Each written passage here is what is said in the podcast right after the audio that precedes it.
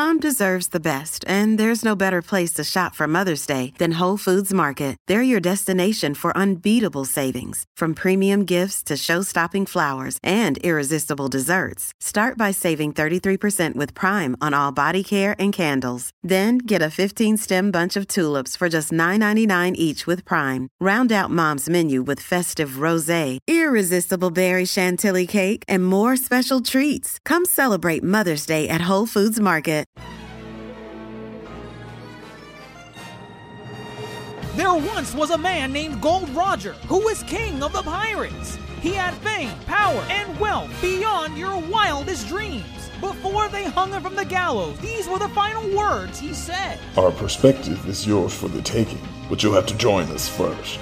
We left everything we debated at the Yonko table. Ever since, pirates from all over the world set sail for the Grand Line, searching for the Yonko table, the table that will make their dreams come true. Yo! Yeah, yo, yeah, yo, folks. Welcome to the latest and the greatest from the Yonko table. That is the name, uh, that is the voice of Chef uh, Grandmaster Hoop.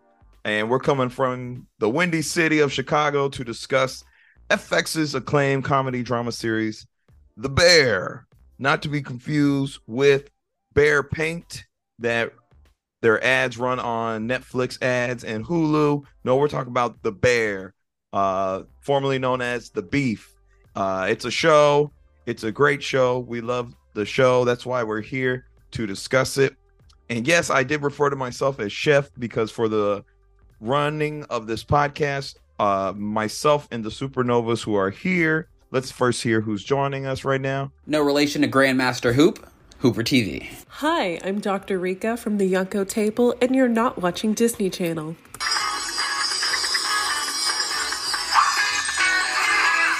Perfect. We will be referring to each other as chefs because it's a sign of respect.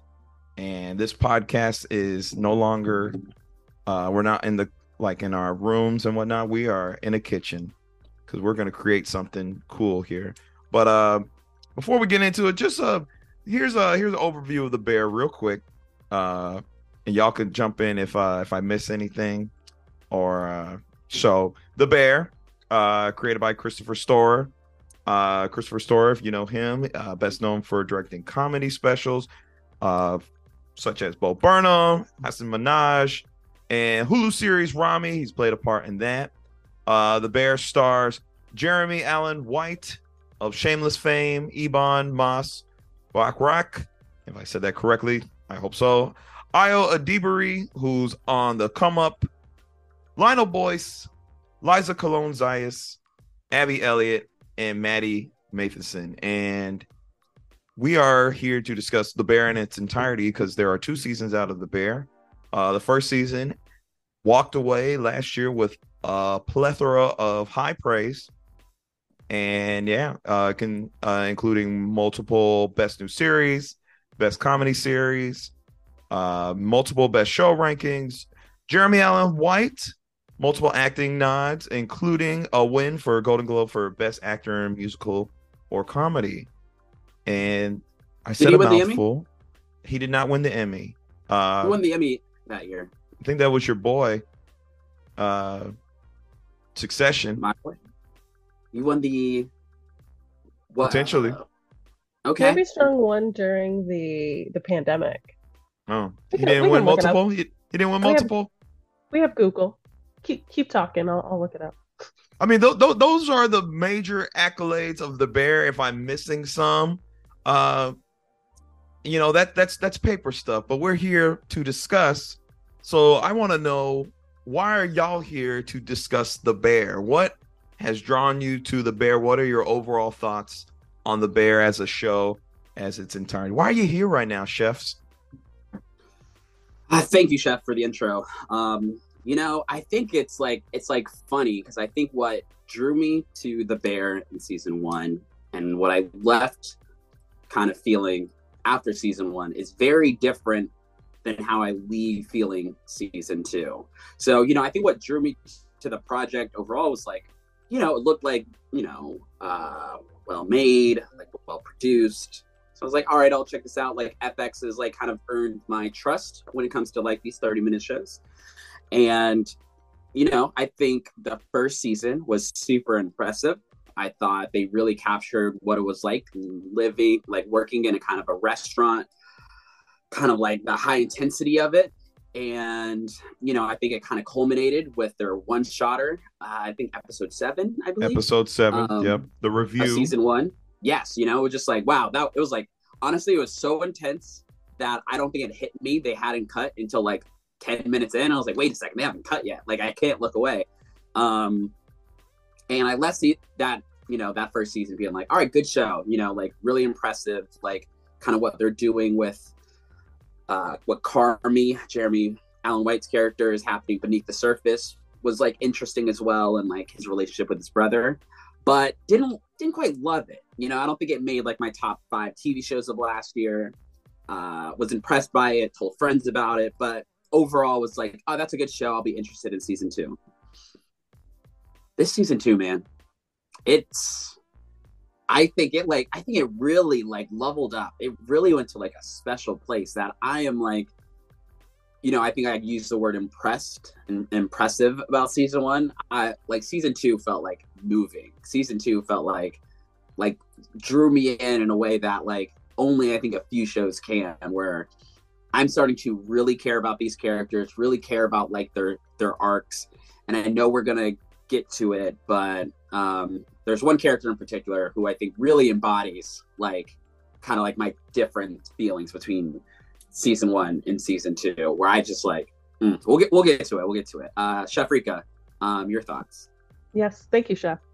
Um, I uh, just to to give you some information about our awards things that we were not sure of. So the Bear season one is eligible for this coming Emmys, so they were not nominated Oh, for last okay. year's. Yeah, Got so you. it's because of what it came out. So Thank um, you. That's weird. the potential they'll certainly you know be in contention so we'll see what happens but um, part of what you said chef uh, about admiring something but not quite sure how connected you feel to it is how i feel about a lot of things that i've watched uh, pretty recently of really admiring the craft the acting the writing etc but maybe i don't feel like my heart is completely in it um, and so the difference between admiring something liking something what I appreciate about The Bear is I have both. I admire it. It's well written, it's well acted, it's well constructed. They do really interesting things with the camera work. You already mentioned, uh, you know, the the shining star of season one, which is that oneer. Um,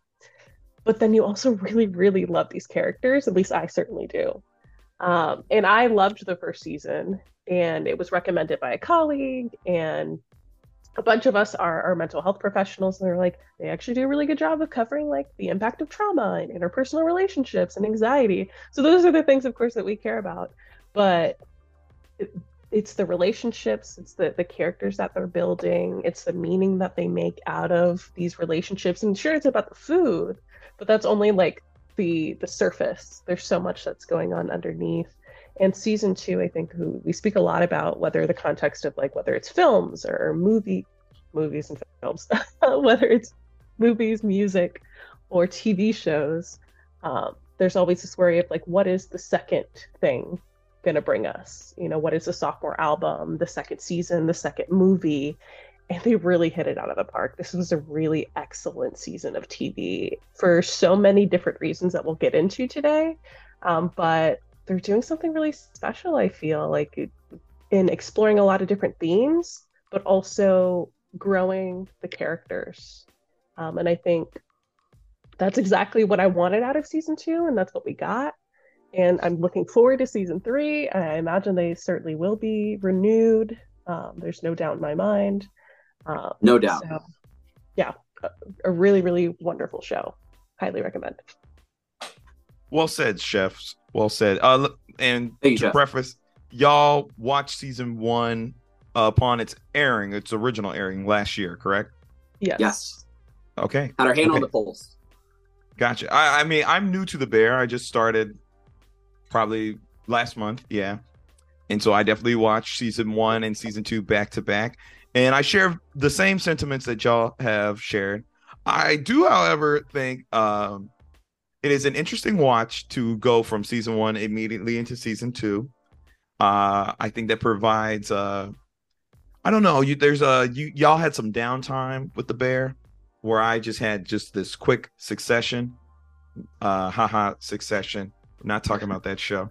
Um, but uh, uh definitely, definitely. Uh, obviously, there's a kind of a uh, an atmospheric shift between seasons of season one and two of the bear.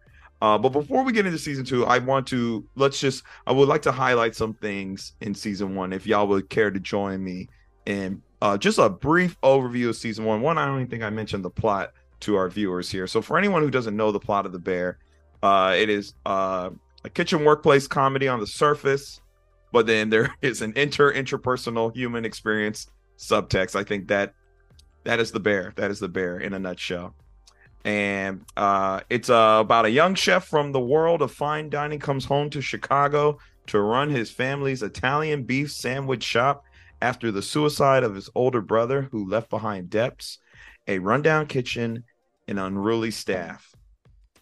And you could do a lot with that, as the bear has shown. Uh, y'all mentioned anxiety uh, watching the bear season one. Uh, Carmy, our main character, uh, going through a lot. Uh, and the kitchen, I feel what a, I think that is the perfect environment to explore anxiety uh, in a restaurant. Because if you're dealing with your own personal issues, as Carmy is with, you know, grief and trauma and, you know, whatever else he's got going on in the world of a young chef, the kitchen in the a restaurant is the perfect place where there's 10 million things going on and yet you are not dealing with the personal things you have going on in your life i think that i don't know. Uh, I, I gotta give props to christopher storer because when i looked up uh, what he's done in the past you know he's done a lot of comedy specials and whatnot. I think that makes perfect sense that he's doing a show like the bear because the comedy specials are very real and very raw in terms of what they use to you know tell their stories and portray and how they turn you know.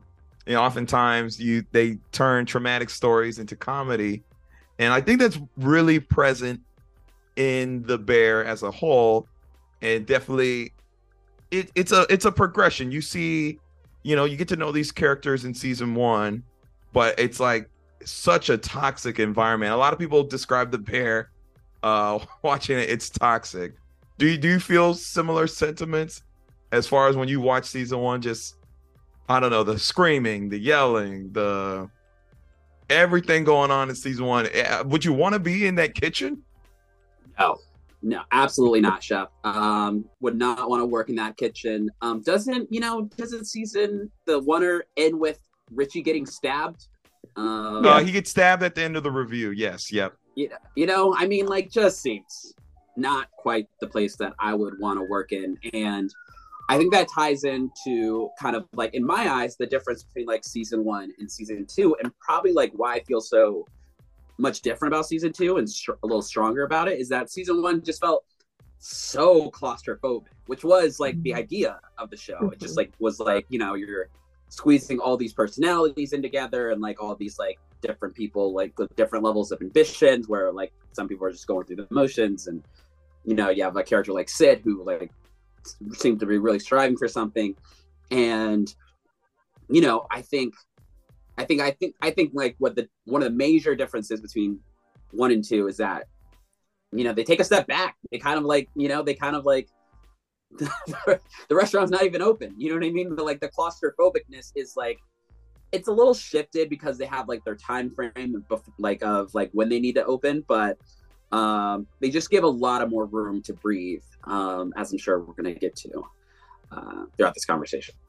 Yeah, I would agree. I think uh, season one was very indicative of like Carmy's our, our main character, or some folks would argue one of three main characters, however you want to frame it.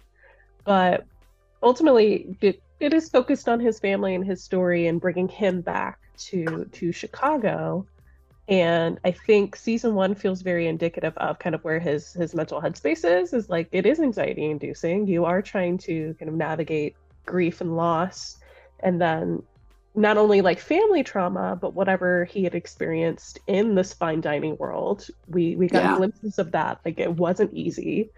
Um, and now having to kind of step back into something that he knows was super impactful, of course, brings up a lot of anxiety. You don't really know how to manage that. And I think that felt indicative of Ben being in the kitchen and not being sure how to manage the various personalities and how do you pay for all these these things and how do you even just run a restaurant that in a way that feels very different than the restaurants he'd worked in previously.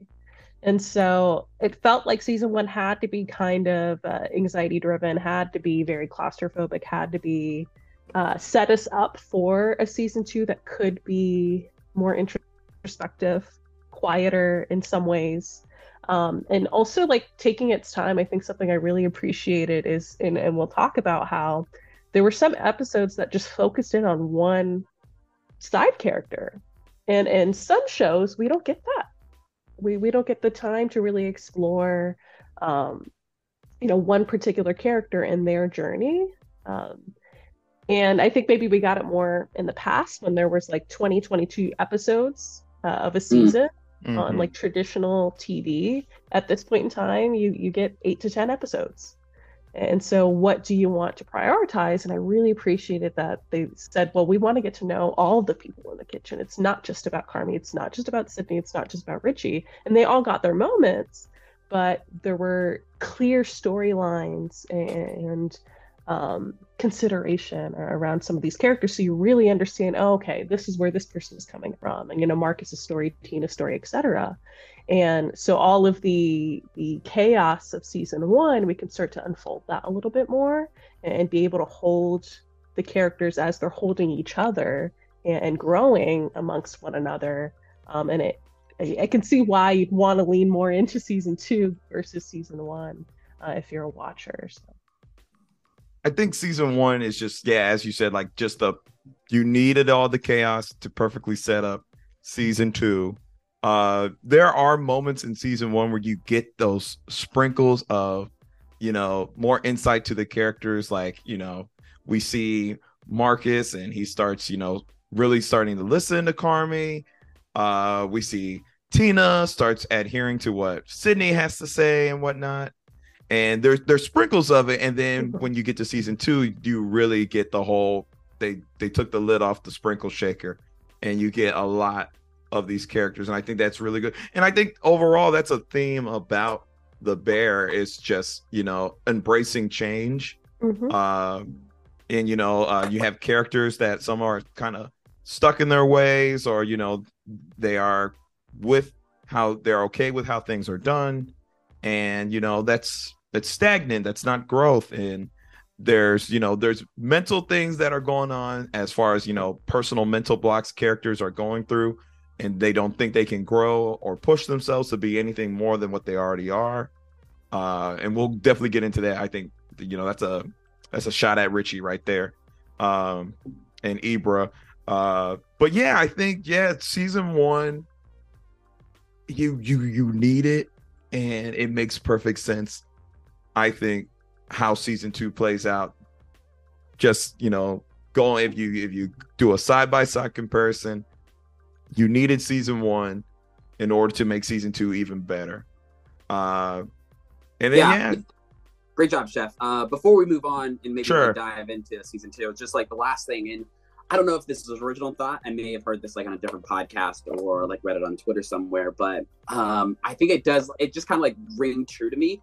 The idea that um, how like the bear overall could be interpreted uh, interpreted as being a bit meta about like what it means to like create art and like you know Mhm. create a TV show like this. And you know, I think especially when you're new and you kind of haven't been established, you know, it can feel like season one where you're just like go go go. You're just throwing everything together. You have no idea if anything's gonna be successful and it's just like kind of like intense and anxiety inducing and all this um while like maybe you find success maybe you find a ton of money in a tomato tomato jars and tomato Uh, cans tomato Um, paste Yeah. tomato yeah yeah tomato you know sauce. yeah surprisingly you find like some success that you know you then decide to like double down. You want to like create a sequel. You want to like create something bigger. Um, and I think that's like that could be like what a lot of season two can be like seen as like the these characters who found like some success with their first thing they created uh, and trying to take that success and turn it into you know a high-end restaurant if you will um, i just thought uh, that was an interesting kind of look at like uh, maybe like a layer deep of like what the writers and creators may have been going for or thinking about as they were creating this no, I, I can see that. I, I definitely see that now that you say that. Uh, now I think is there more meta commentary throughout season one? For example, uh, feeding a bunch of kids uh, ecto, uh, whatever with oh uh, was yeah, it was it Zanny? Was it yeah. Zanny in there? I think um, so, something like that. They all go to sleep. Are are you saying that sometimes you know you might put your audience to sleep and uh, sometimes uh, that's okay because we don't want a bunch of kids running around anyways. I don't know, but uh, yeah, funny yeah. little moment, season one. Uh, yep, it was a funny I, moment. Yep, I think I think we have less of that in season two, which is fine. Um, uh, you know, season two has its own funny moments as itself, but uh, any more any more final thoughts, chefs, on season one? Uh, we didn't really get into the context because I think that'll come out because a lot of season two is about progression of these characters. So we'll look to see where these characters were before and where they are now. Any other thoughts on season one? I think you have to to build a strong foundation to see what the future may look like. And I, I think season one was really, really solid. It was a great season of TV, which then lent itself for continued growth and what we got out of season two, which I think was even stronger. All right. Well said, Chef. Well said. All right, let's let's do season two, which I think season two should be properly titled, I don't know, The Road to the Bear. Uh Road to Bear. Um yeah, it never officially opens, right? Um, no, not by the end. We only got the end of Family and Friends night. Family and Friends, yeah. Yeah, that's where that's where it ends. Um, so the soft opening, not the grand opening. So uh, I imagine season three will cover the grand opening, but uh, season two, season one finale ends with as uh, Chef Hooper TV has said, they found the money. Uh, Carmy's brother Michael had left all this money uh, that he was planning on uh, committing fraud or paying back their uncle Cicero uh, back with, and now they're going to use that money to do something big. They're gonna do something daring. They're gonna shut down the beef.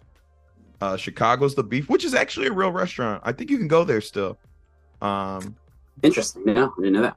All right, it's based on a real restaurant called the Beef, uh, if I'm not mistaken. Uh, and now Carmy's gonna, you know, he's in a different headspace. He's gotten some closure with Michael. Uh, he's got the support of his sister Nat and Sydney and the rest of the crew here at the beef and now we're to open the bear so as uh we said season two is a it's a it's a countdown clock huh countdown yeah. clock right. Uh i like i like countdown clocks as far as you know uh this is what we want by the end of the season. Uh i think they do a good job in those first maybe first couple episodes of you know being like you know like you said um they say they get all this money and they're like, you know what, this is enough to like close down the restaurant and open something even better. And immediately, in I think the first two episodes, maybe just the first one, they're like, you know what, the time frame is going to be a lot shorter than we thought. And actually, this isn't enough money to do it. We have to go to Cicero and get more money because we thought this was enough, but it really isn't um, we have to like cut this deal with them and it's just like immediately it's like wait it's not all hunky-dory like that moment of like them like finding finding some success at the end of season one it's not setting them up to just like cruise into improving the restaurant there's going to be like time limits that each episode is going to remind you of there's going to be like so much that they have to do that they also kind of like stays throughout the season uh, and they just good do a really good job of like establishing, you know, the conflict again and establishing that mm. their backs against the wall immediately. So um, I think that was like a good way to start the season. Yeah, because what it was, uh, what would have been a maybe six to eight month project renovation squeezed Yeah. into three months. Yeah. Um, it's something I appreciate, I think, about this show is the the reality, but not without hope. Like they they indicate, okay, we Hmm. don't have enough money. We do have to ask for a loan. We don't have enough time, so we do have to squeeze this down. But it doesn't feel like like I, I don't get the sense that the the showrunners, the writers, like they don't want them to fail. They they they want growth to occur. They want them to to meet, you know, have this this ending where they they could be successful. And so there's a, a sense of like when I watch the show of like I am stressed and I want this good thing to happen for them. And it feels like it will, but the journey there may be a little tumultuous. Uh, But Mm. I appreciate that there there feels like there is a semblance of like yes, there's a reality that like I I think they they show throughout, uh, particularly this season. Like restaurants close down, businesses struggle, like they're you know, and, and that's just kind of where we're at, especially with restaurants and service industries like post COVID, uh, which this world is set in. Um, it, but it doesn't feel like they they write or plan seasons or episodes or storylines out with the the intent of like wanting like cynicism. It doesn't feel cynical Mm. like the show, if that makes sense. Absolutely, Chef. I think, yeah, I think I totally agree. It was like, it felt like early on, it was like, all right, you know, we can't have this be a super smooth road. We have to establish some stakes. But yeah, it's like, you know, nobody's, nobody's like, I mean, somebody did get stabbed, um, but we're not, we're not like worried that like we're gonna like lose the character during like the red wedding or something. You know what I mean? It Mhm. does feel um a lot. It does feel like they're like there's like this just kind of part, and hopefully I'll be able to describe this better by the end. But there's like this like kind of like just like heart to this show that like kind of reminds me of like Ted Lasso in a way, but like I don't know. I'm gonna ponder this thought more and maybe like circle back to it, like because I do kind of think this season like the way like Ted Lasso kind of like got like oh it's like heartwarming and it's like nice and it's like I kind of think this show has almost eclipsed what like Ted Lasso may have like once been doing, and especially if you compare season this season to Ted Lasso's recent season. But Yeah, I think there's like a a thoughtfulness of like the realities of life that people struggle like class wise, which I think this this shows a, has a big focus on just like you know economics and finances and how do we pay for shit and um, the the impact of that. Uh, but it also really wants their their characters to like create community to work through the struggles.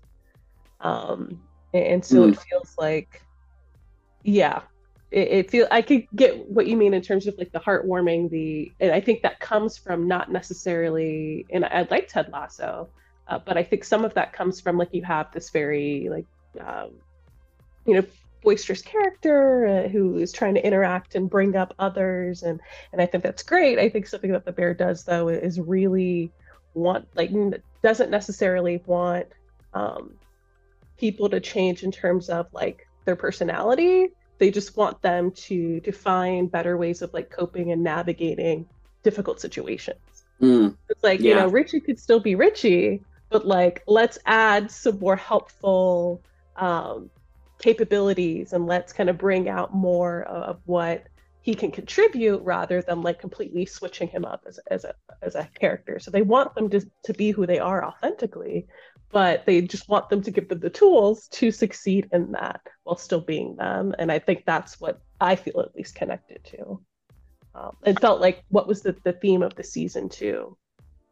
At, at times i'll tell you i often forget that the bear is scripted and fictional.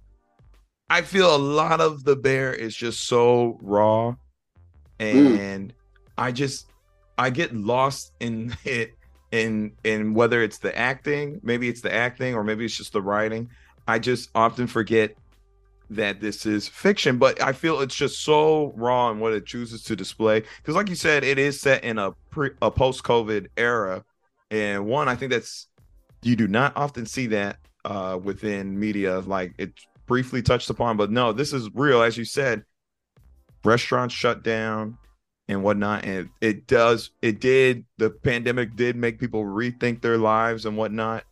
And yeah, you you see that in the bear so much. And I and I feel, yeah, I think it's just such a great portrayal of what's going on with these characters. And and as you said as well, you know, not any of these characters do I feel are hundred percent significantly different from how they were portrayed in season one. Everything feels natural. Everything feels like, you know, purposeful, and it feels so real that it. I feel all these characters can go through the changes that they did. Uh, like I, I, feel like I'm watching real people again. I, I feel it. This another day is here, and you're ready for it. What to wear? Check. Breakfast, lunch, and dinner? Check. Planning for what's next and how to save for it? That's where Bank of America can help.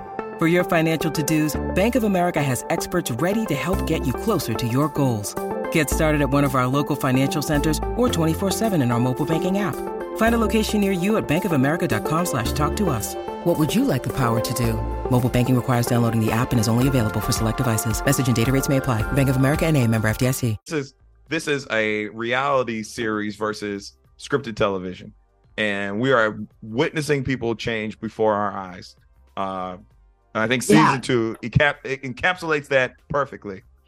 I think I totally agree with both your points here. Um, it does feel like this, like really kind of like real. It does not quite feel like we're like we're watching a show. It's like you get sucked into like the restaurants and like coming and goings, and it's almost like you feel like you're kind of like like in like I think it's the last episode where you have the like I'm not too sure like how the behind um, how the kitchen works in these restaurants. I was only a host uh, when I was at a restaurant, but like the people who were just kind of standing there watching. Um, and I don't know if they were the people who were supposed to activate at some point and like run things out. I don't know if you saw those characters, but that's kind of how it feels like you're in this show. You're just somebody who's like just standing there watching these people kind of like go about like their day in the lives. And, um, you know, it feels like and not to keep bringing up Ted Lasso, but it like you know I think Ted Lasso would hit you with like these nice heartwarming moments. Um, it would usually be done by like Ted doing something super positive that was just undeniable, and it would like hit you in the feels, and then the Mumford and Sons song would like play, and you'd be like feeling some type of way. It feels like the bear just kind of like, kind of like, really earns it. You know what I mean? They really like almost like muscle their way through to like have a really nice moment. I have like plenty of them in this season, but if we're still kind of in the early parts right now, I think the moment where uh, Sid like tells Tina like you're the sous chef, and Tina gets really excited. It's like mm-hmm. it's so nice because you knew you saw in the first season how tumultuous their like relationship started off, and how over time like Sid was able to like get Tina's respect and how they were kind of became like a mutual kind of like understanding of each other's roles within like you know the ecosystem of the restaurant and it like you know it's such a small moment. They don't bring it up they don't like they don't like focus in on too much. They don't like pause the whole show. It shows without Sons, telling. Yeah this the mumford and sons song plays you know it's just like you just see tina smile and you know how much it means to her you know what i mean? And it's like moments that, like, like that that they really like over the course of like season one and that one in particular and over the course of like kind of like multiple seasons some of these moments at the end um that just re- really feel earned and you kind of like feel it within yourself no that's a really great point um because that was i like teared up because that, that's like episode one yeah uh, because of the context from season um season one uh i think a lot of, of tina is not getting her due. So you're in this particular field and you're working hard. And for somebody who's coming from an adjacent, like we're still in the, the food industry in some sort, uh, but but Sid has different types of training and different experiences, uh, and to come in and say like I value you, I see you, I I want to help you improve, I want to help you kind of reach new heights, um, because I see what you're capable of, I, I think is really meaningful.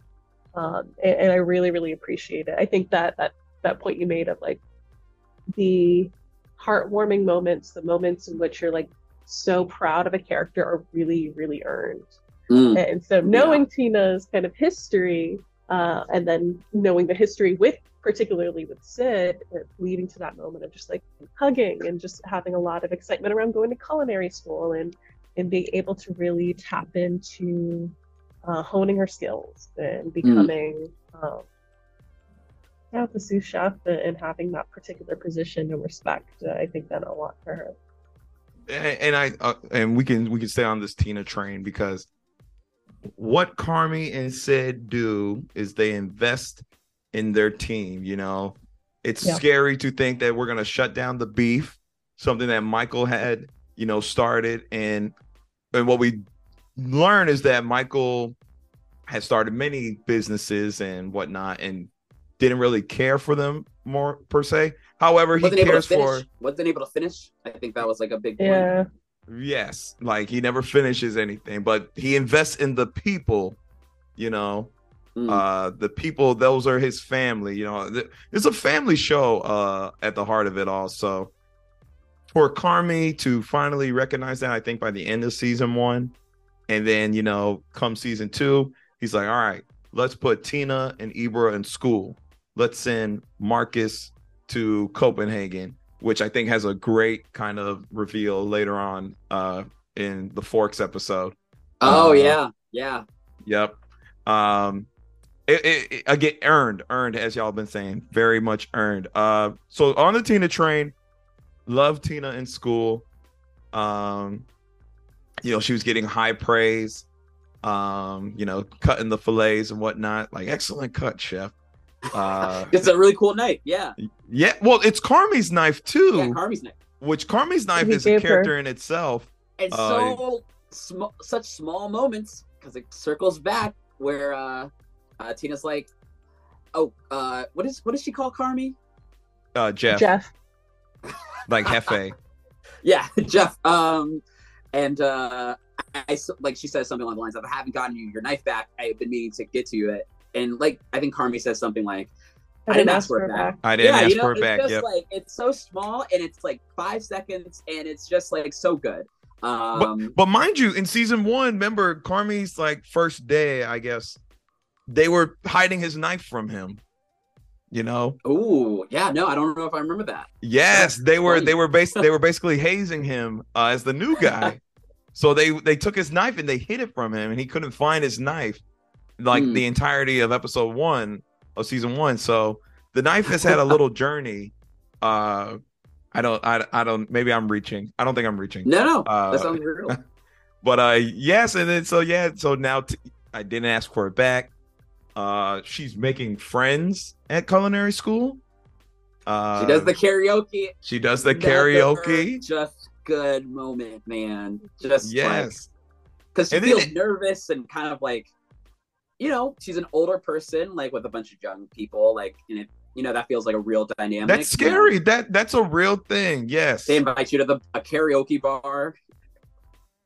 And you know, I don't know when this song that she's pulling from, but like it just feels it's not like your typical like karaoke number, but then she like crushes it and then like everybody's cheering for her and it's just like such a nice moment. I I really yeah, that was one of my easily one of my favorite moments of the season. It- Yeah. we'll- we'll- and we'll circle back to the finale. I, I, let's let's save mom, character moments in the finale for when we talk about the finale. Mm. Uh, Chef Reeka, were you about to? No, I was just echoing uh, yeah, Tina's whole storyline. I really appreciated that they didn't give her like her own episode, like we'll talk about with with Marcus or with Richie, um, but she was present throughout, um, and we got to see those kind of inner workings of like her kind of at the culinary school or the karaoke moment and uh, the moments that she then had kind of later on with Ebra, with uh, with Carmy. So Mm. I really appreciated that that she had kind of this thread of a journey throughout the season uh, that we got to witness, and, and I'm so happy for her. I'm so proud of her. Yeah. yes and and and so then you know talking about tina i think you have to talk about Ebra because they are both going through a similar trial as Mm. far as you know just they are the older people within the beef. Now it is the bear. Ebra is sent to the school too, and Ebra, man, that was that was rough to watch too. And it was and it's interesting to watch. And as you said, they they threaded, uh, they threaded Tina's story throughout, and then you know some characters get a whole episode, and then a character like Ebra. Uh, I, I I think it's a it's, it's it is a choice to watch him quit the culinary school. And then we mm-hmm. don't see him again for a while you know? Mm-hmm. and then we're feeling what the characters are feeling. Have you heard from Ebra? Where's Ebra? You know? Yeah. And yeah and then uh, like by the and i and, and again i you pair them up with tina because you know those are the two routes you could have took. You mm-hmm. could really lean into this change and this opportunity presented to you or you can and it's fear that drove Ebra out of the culinary school. And but I find by the time we get to the finale or I think it was ep- the episode before the finale when he comes back you know because that is his home at the end of the day. And I think I like how that again is a reoccurring theme throughout is that this is a home for a lot of these people you know mm-hmm. uh despite the chaos despite all the changes he feels at home here. What what do y'all think about Ebra? Yeah, it's funny you bring up Ebra. Ebra's um I'm like because I'm I'm like gaining like so much confidence and like, you know, um uh you've mentioned the creator's name, whose name escaped me. Uh. Christopher? Christopher Storer. Yeah. Christopher Storer. Um, you know, I'm like I'm like gaining so much confidence in terms of like their storytell storytelling and their ability to tell like kind of like long arcs. I don't think Ebra's arc is done yet. You know what I mean? I could totally see like season three, like him being a little more centered. Uh, because like you know there was like there were like some beats for him um but it did not feel like a complete arc the way like some of these other characters completely got this season and i'm like you know i'm like obviously think he's like a crucial part of the kitchen but like wasn't like as connected to his story the way i was like to like even Tina's, um, and some of our other main characters uh, this season. Yeah, I think um, you talked about kind of the pairing of Tina and Ebra, who were both asked to go to, to culinary or like sponsored to go to the culinary school, presents the like you said, the options of you can really lean into a moment to continue to evolve, or the kind of questioning of okay i've done all this work up until now and is he making meaning out of going to culinary school indicating that like well all the work you've done uh, maybe is not as meaningful because you don't have this particular set of skills? And i bring that up because i think you know i see you know in say for like my parents generation or our parents generation and, and older that sometimes that can be the perspective of like um, I I know how to cook. I know how to do fill in the blank skill. And for someone to give me feedback or, or someone to say, like, hey, we want you to go to this training or we want you to go to, to this particular thing, sometimes it can be perceived as like, oh, like, it, does this mean what I've done up until now is not meaningful anymore because I don't have a letters after my name or I don't have a particular degree? And I think it um, yeah, I just kind of reflected on that as far as Ebra's experience uh, of like sometimes it is like it is fear, it is like what happens if I do change, and then I think it's also like meaning making, um, and what people feel connected to, and clearly I think his arc, at least where we end it, because I imagine there is more to a story, is what what is meaningful to him is is making the beef sandwiches, mm. um, and that is what he's designated um, within the restaurant as far as like you know the the to go window, the drive through. Which I uh, loved. I loved mm. that was a he kept a part of the beef. Yeah, and, and it's not mm-hmm. necessarily that like he's not capable of change. It's more of like how can we like what is meaningful to him? How can we continue to to allow him to thrive in that way? Um, and you know, take a lead on on continuing to to do something that he's done for so many years. And so i think it, it's about like uh, we, we've talked about how the show kind of frames its characters and how it treats its characters. And what i appreciate is i think there's some thoughtfulness around how he was feeling that there is that fear that like how to how do we make him him feel like he is still part of the team and that what he contributes is something that we really respect and, and value here. Um, so i liked where at least t- we have temporarily ended with him uh, that you know the photo uh, which then of course led to, to some good news uh, for neil as he was trying to figure out what was going on with the the fire system but even mm. the photo of, of tina and Ebra and uh, mikey that um, that can gave some indication of like this is the family element, the the community that he's created. That was what was important to him, and how can we continue to to, to cultivate that without kind of stepping on um, kind of his legacy and his skills. So he doesn't have to go to culinary culinary school if that's not kind of part of his journey, and um, that's okay. Yeah, no, I think I totally agree too. Um, I feel like if this show was in like lesser hands, you know, uh, he would have left for a couple days. Then Tina would have found him, and then he would, you know, Tina would give him like this rousing speech of how like we got to like learn new skills or something, and then he would have came back and been great. And like, this is not that show. The show like mm-hmm. it stays true to like I think like just like being real and like that kind of like reality. And I think as you're saying, Chef Reeka, um, you know, in reality, like some people in those situations would just quit, never come back. You know what I mean? Never come back to the culinary school. And that's really real, it felt like. And um, I did like that element of like his storyline this season. Yeah. And just because he quit doesn't mean that he doesn't have anything to contribute. I think yeah you know i, exactly. I frequent, yeah i reflect on this idea of i think people have like a negative perception of like quitting but sometimes intentional quitting deciding to walk away from something because you know it's not really going to serve you um, is also important. And so I think that that interaction between Tina and Ebra at the window, where she does like say, "Hey, you know, I think you you left for a reason. So what's going on here?" And he was honest about what he was feeling. I think was really special versus what you just like proposed. Like in a different show would have been like, "We need to go," and this is what we're trying to do. Like uh, trying to convince him to like fit himself into something that really just wasn't for him. But it doesn't mean that you know he he still has more to contribute, and and I think yeah. they honor that, which does feel really real. I'm gonna shout out y'all been shouting out Ted Lasso. I'm gonna shout out Abbott Elementary that also explores a similar theme when it comes to, you know, in the teaching world. That is a thing that happens so often, and they have an episode that tackles that issue. I'm gonna shout out that it's more raw here mm. than there, but I, I just want to shout that out.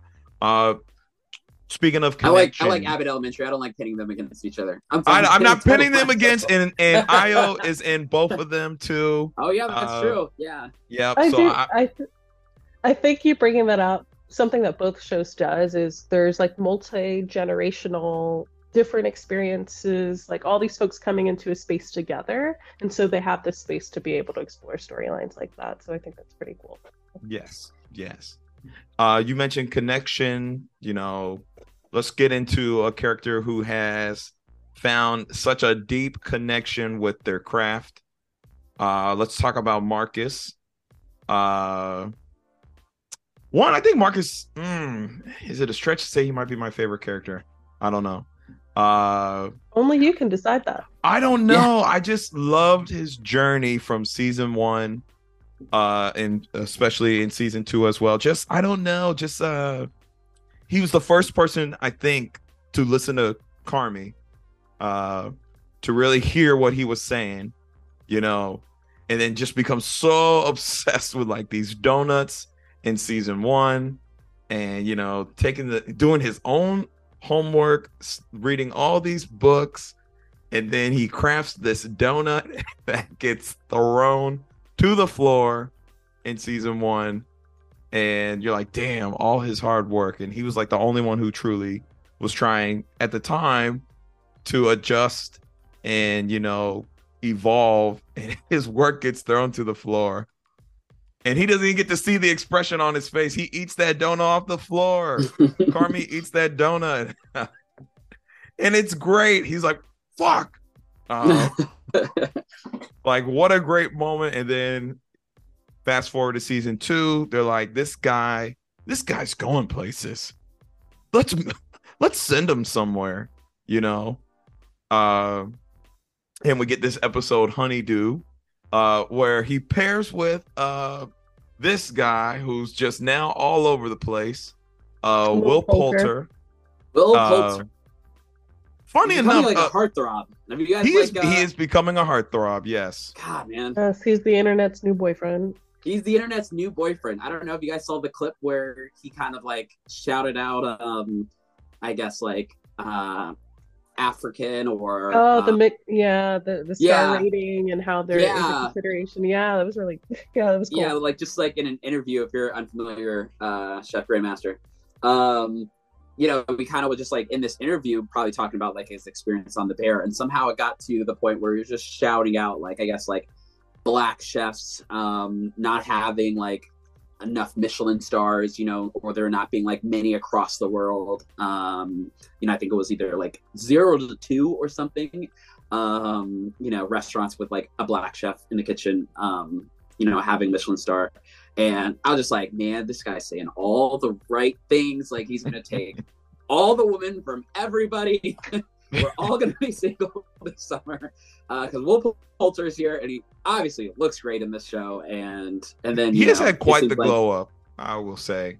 I think I noticed him in uh, what was it? It was the show about um with Michael Keaton and um I guess maybe you guys didn't see this one. It was um um I'm totally forgetting the name, but it was about um I guess like oxycontin and like the like you Oh, know that Oh, the- on the Hulu, short, right? The short series, the limited. Yeah. series.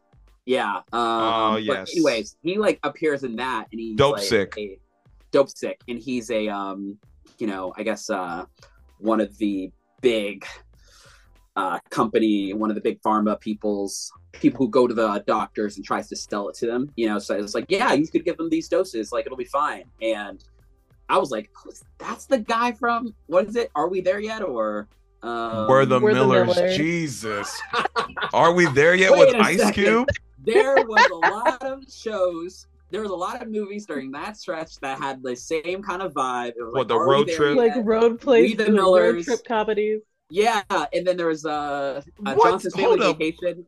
We're the There's Millers, lot of- and Are We There Yet? At least has a 10 year gap between them.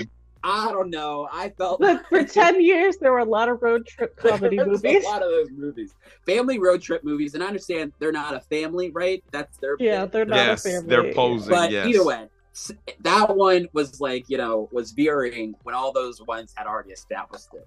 Uh, that is not a bad mistake. I stand by it. Sure, sure. Anyways, Will Poulter. Yes. Uh he he did um I don't think I don't I don't want to say he begged to be on the show. Uh but he wanted to He be on the show. campaigned. He campaigned. There you go. Much better word. Thank you, chef. Uh Yes, of he course. campaigned to be on the show. And again, this episode cuz uh, in so we were talking about like in any other show. In any other show his character would have been a dick to Marcus. You know, uh he would have been a hard ass. He would have been tough on him. Uh and then there would be a moment where they finally connect and see eye to eye. Uh and I like what the bear chose to do because watching this episode, I was like, is he gonna be an asshole? Um, is he is he being an asshole right now? Or he's like, try it again, mate. Uh, you know, and that wasn't the case. Uh it, yeah, it's just a guy who recognizes uh the humility in terms of craft and you know when he said like i met someone who was better than me and then now i'm striving to always be better because there's always going to be someone better than you and whatnot He thought he was the best. He thought he thought he was the best thought he was the best, and then he like worked at a restaurant and he found out he wasn't even close. You know what I mean? And uh, that little analog, that little um, anecdote, um, I don't know. That was just like that felt also just like really good to me. Um, and to your point, you know, he's like, I was, I was going through the same thing. I was like, oh man, he's gonna be an asshole. And you know, he's not an asshole, but Marcus still has to earn that friendship. He still has to earn that, that like kind of the relationship, which seems to be like a running theme of this podcast.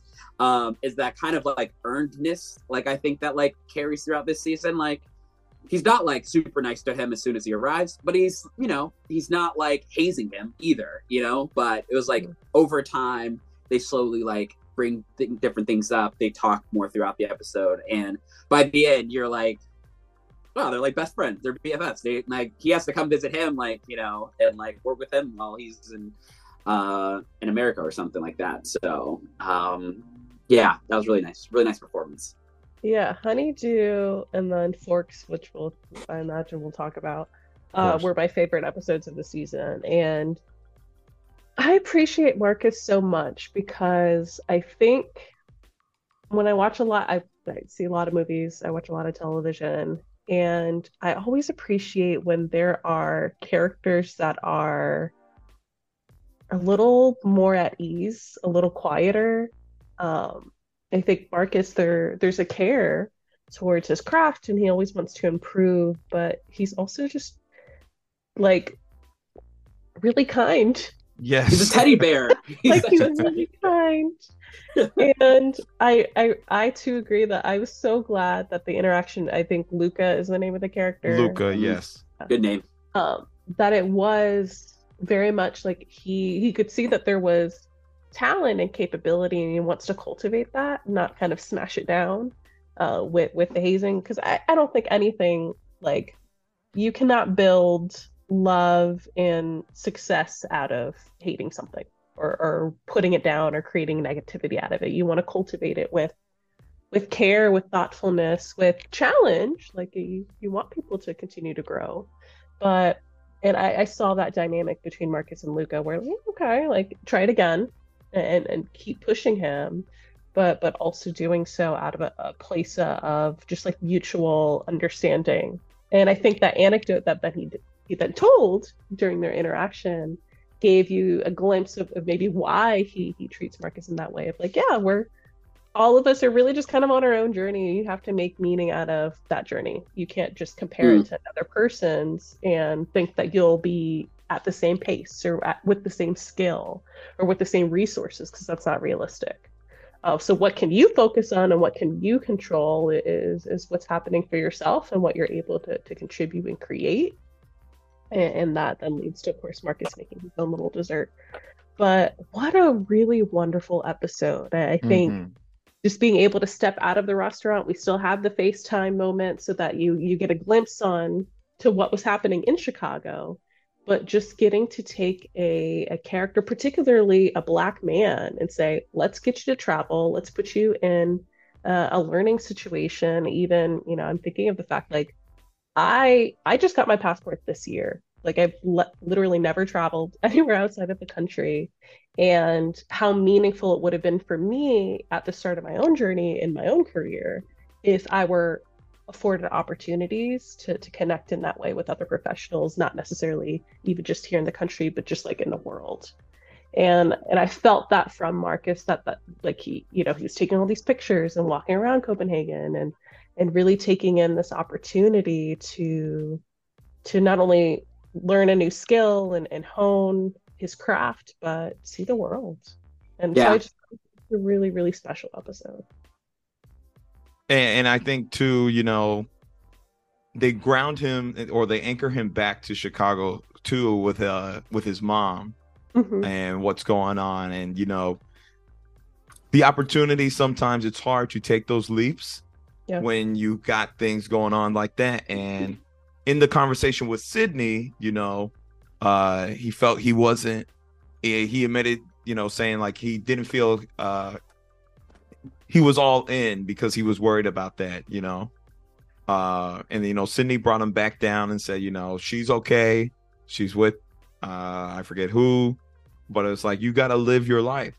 And you know you can't let these things that are outside of your control you know kind of dictate how you navigate this world. And i thought that was also a great moment. And then speaking of sydney you know they have a budding uh little thing uh that i think you know culminates in the finale as well uh marcus and sydney uh which i saw inklings of it in season one as well. Uh uh it's an interesting it's an interesting thing. Uh i think when we talk more about sydney that'll you know we'll get into her headspace. Uh but yeah marcus uh i don't know. Yeah i i, I like marcus as a and lionel boyce the actor i You know, uh, you know, you know who he's part of Odd Future with uh Tyler the Creator. I did not know that. No, not at all. So I think his only acting credits are like the Loiter Squad, which is Tyler the Creator's like really dumb sketch show where they Mhm. just do really dumb hijinks. Uh, so I don't know how he got picked for the bear, but he's killing it. Uh, yeah, I think he's. I mean, really, all all of them like have really bright futures ahead of them. So, but he in particular, I think we're going to see like a lot more of. yes, yes, He's great. yes. I cannot see O'Shea Jackson Jr. in this role. Um, Ice Cube. Why are you taking random shots at Ocean? Yes. Why? Where did, Oh. where, where did that Uh, come from? Why are you catching strays? Sorry, Yeah, I don't understand. sorry. Nobody brought him up. That's all right. Um, uh, okay, I think uh, we can hold off on Natalie because I think we're going to talk about the the fish episode as a Mhm. whole, um, and we'll come back. We'll circle back to Natalie. Uh, should we should we talk about Sydney now? Is it Sydney's time I or think- or, or yeah. Fak? You want to talk about Fak? You know, not that I have a ton to say about Fak. Great character. Love Did him. you know that the the actor he's a, a chef in real life? I did not know You he know was a what? chef, but I saw he was a producer, and I was all I was like I, I was like questioning, you know, kind of like him. Uh, so no, I did not know that. No, I did not. Yes, and he's like one of the, you know one of the characters who they don't want near. Like, please don't be near the, the oven to fix the oven, but don't actually cook anything. So I thought that's great. I think Yeah. what what was great his his real name was what Neil, which did we knew that did we know that in the first season or did I Yeah, just we knew his we knew his name was Neil. okay Neil so- Fak. oops Yeah, um, I did like being, and we'll talk about the fishes episode, but getting to see more about kind of the connection with the family and hi- Mm. even his own family. Um, and, and so it was nice. I I don't think they, they spent too much time in comparison to some of the other side characters, uh, building out his, uh, you know, his storyline, but it was nice to get like glimpses of like, oh, like there, there is this really deep connection and here's some of the reasons why. And, um, that he he does have something to contribute, and I think he was he was doing his best um, to to help with the renovations and um, but yeah, I don't know if there there's too much there. Yeah, I guess he has the big win um, because he figures out the gas, yes, um, which is really great. And then he looks amazing in a suit. Um, He does. in, in the finale. So I think uh, and just like seeing him kind of like standing amongst the bosses when they're having like their pre um, family and friends meeting. Um, you know, that was like that was like nice to see that like you know he is he is a part of the family. You know what I mean? And he is like a valuable member of this ecosystem and um you know yeah i don't know like if like the overall story arc of his of this season was like as clean as some of the other ones but a valuable member of the cast um wouldn't be the same without him Oh yeah, no, no, absolutely. And I think um so Matty Matheson is his name. Uh I think he actually contributes a lot behind the uh behind the scenes. Um I I pulled up his bio and I did have I did read this earlier uh when I was watching season 2 and I forgot. Uh he too has a history of like substance abuse and whatnot and has been sober since uh 2013 and I think he contributes. Uh, uh, there's a lot of themes as far as you know, like uh, Michael had a Mikey had a problem uh, with drug abuse and whatnot. I think he adds some, you know, he lets them know, and as you said, he's a chef too, so he lets gives insight to the kitchen. I think uh, he's giving insight into some of these personal problems that characters are having. So uh, we he we need him here as a character and behind the scenes. I think he's doing a lot for the show. Matty Math, Math Matheson. Uh, so shout out to him. Shout out to him. I think you know, rounding out uh kind of the crew of the Bear. There's Sweeps who didn't get much to do this season, but he's here. Uh, that's okay. Uh, do y'all even know who Sweeps is? Y'all don't even know. Y'all know Sweeps. he's the one who shows up and is the witness to uh The apology. yep Richard's Yes. apology yes, correct. Yes. which is a funny yeah that was a funny inclusion i like that though that was funny. That was funny. Uh, hope to see more of him, but I'm okay that he didn't have a big thing here. Uh, Cicero's in and out, and obviously we'll get to him too when we talk about fishes.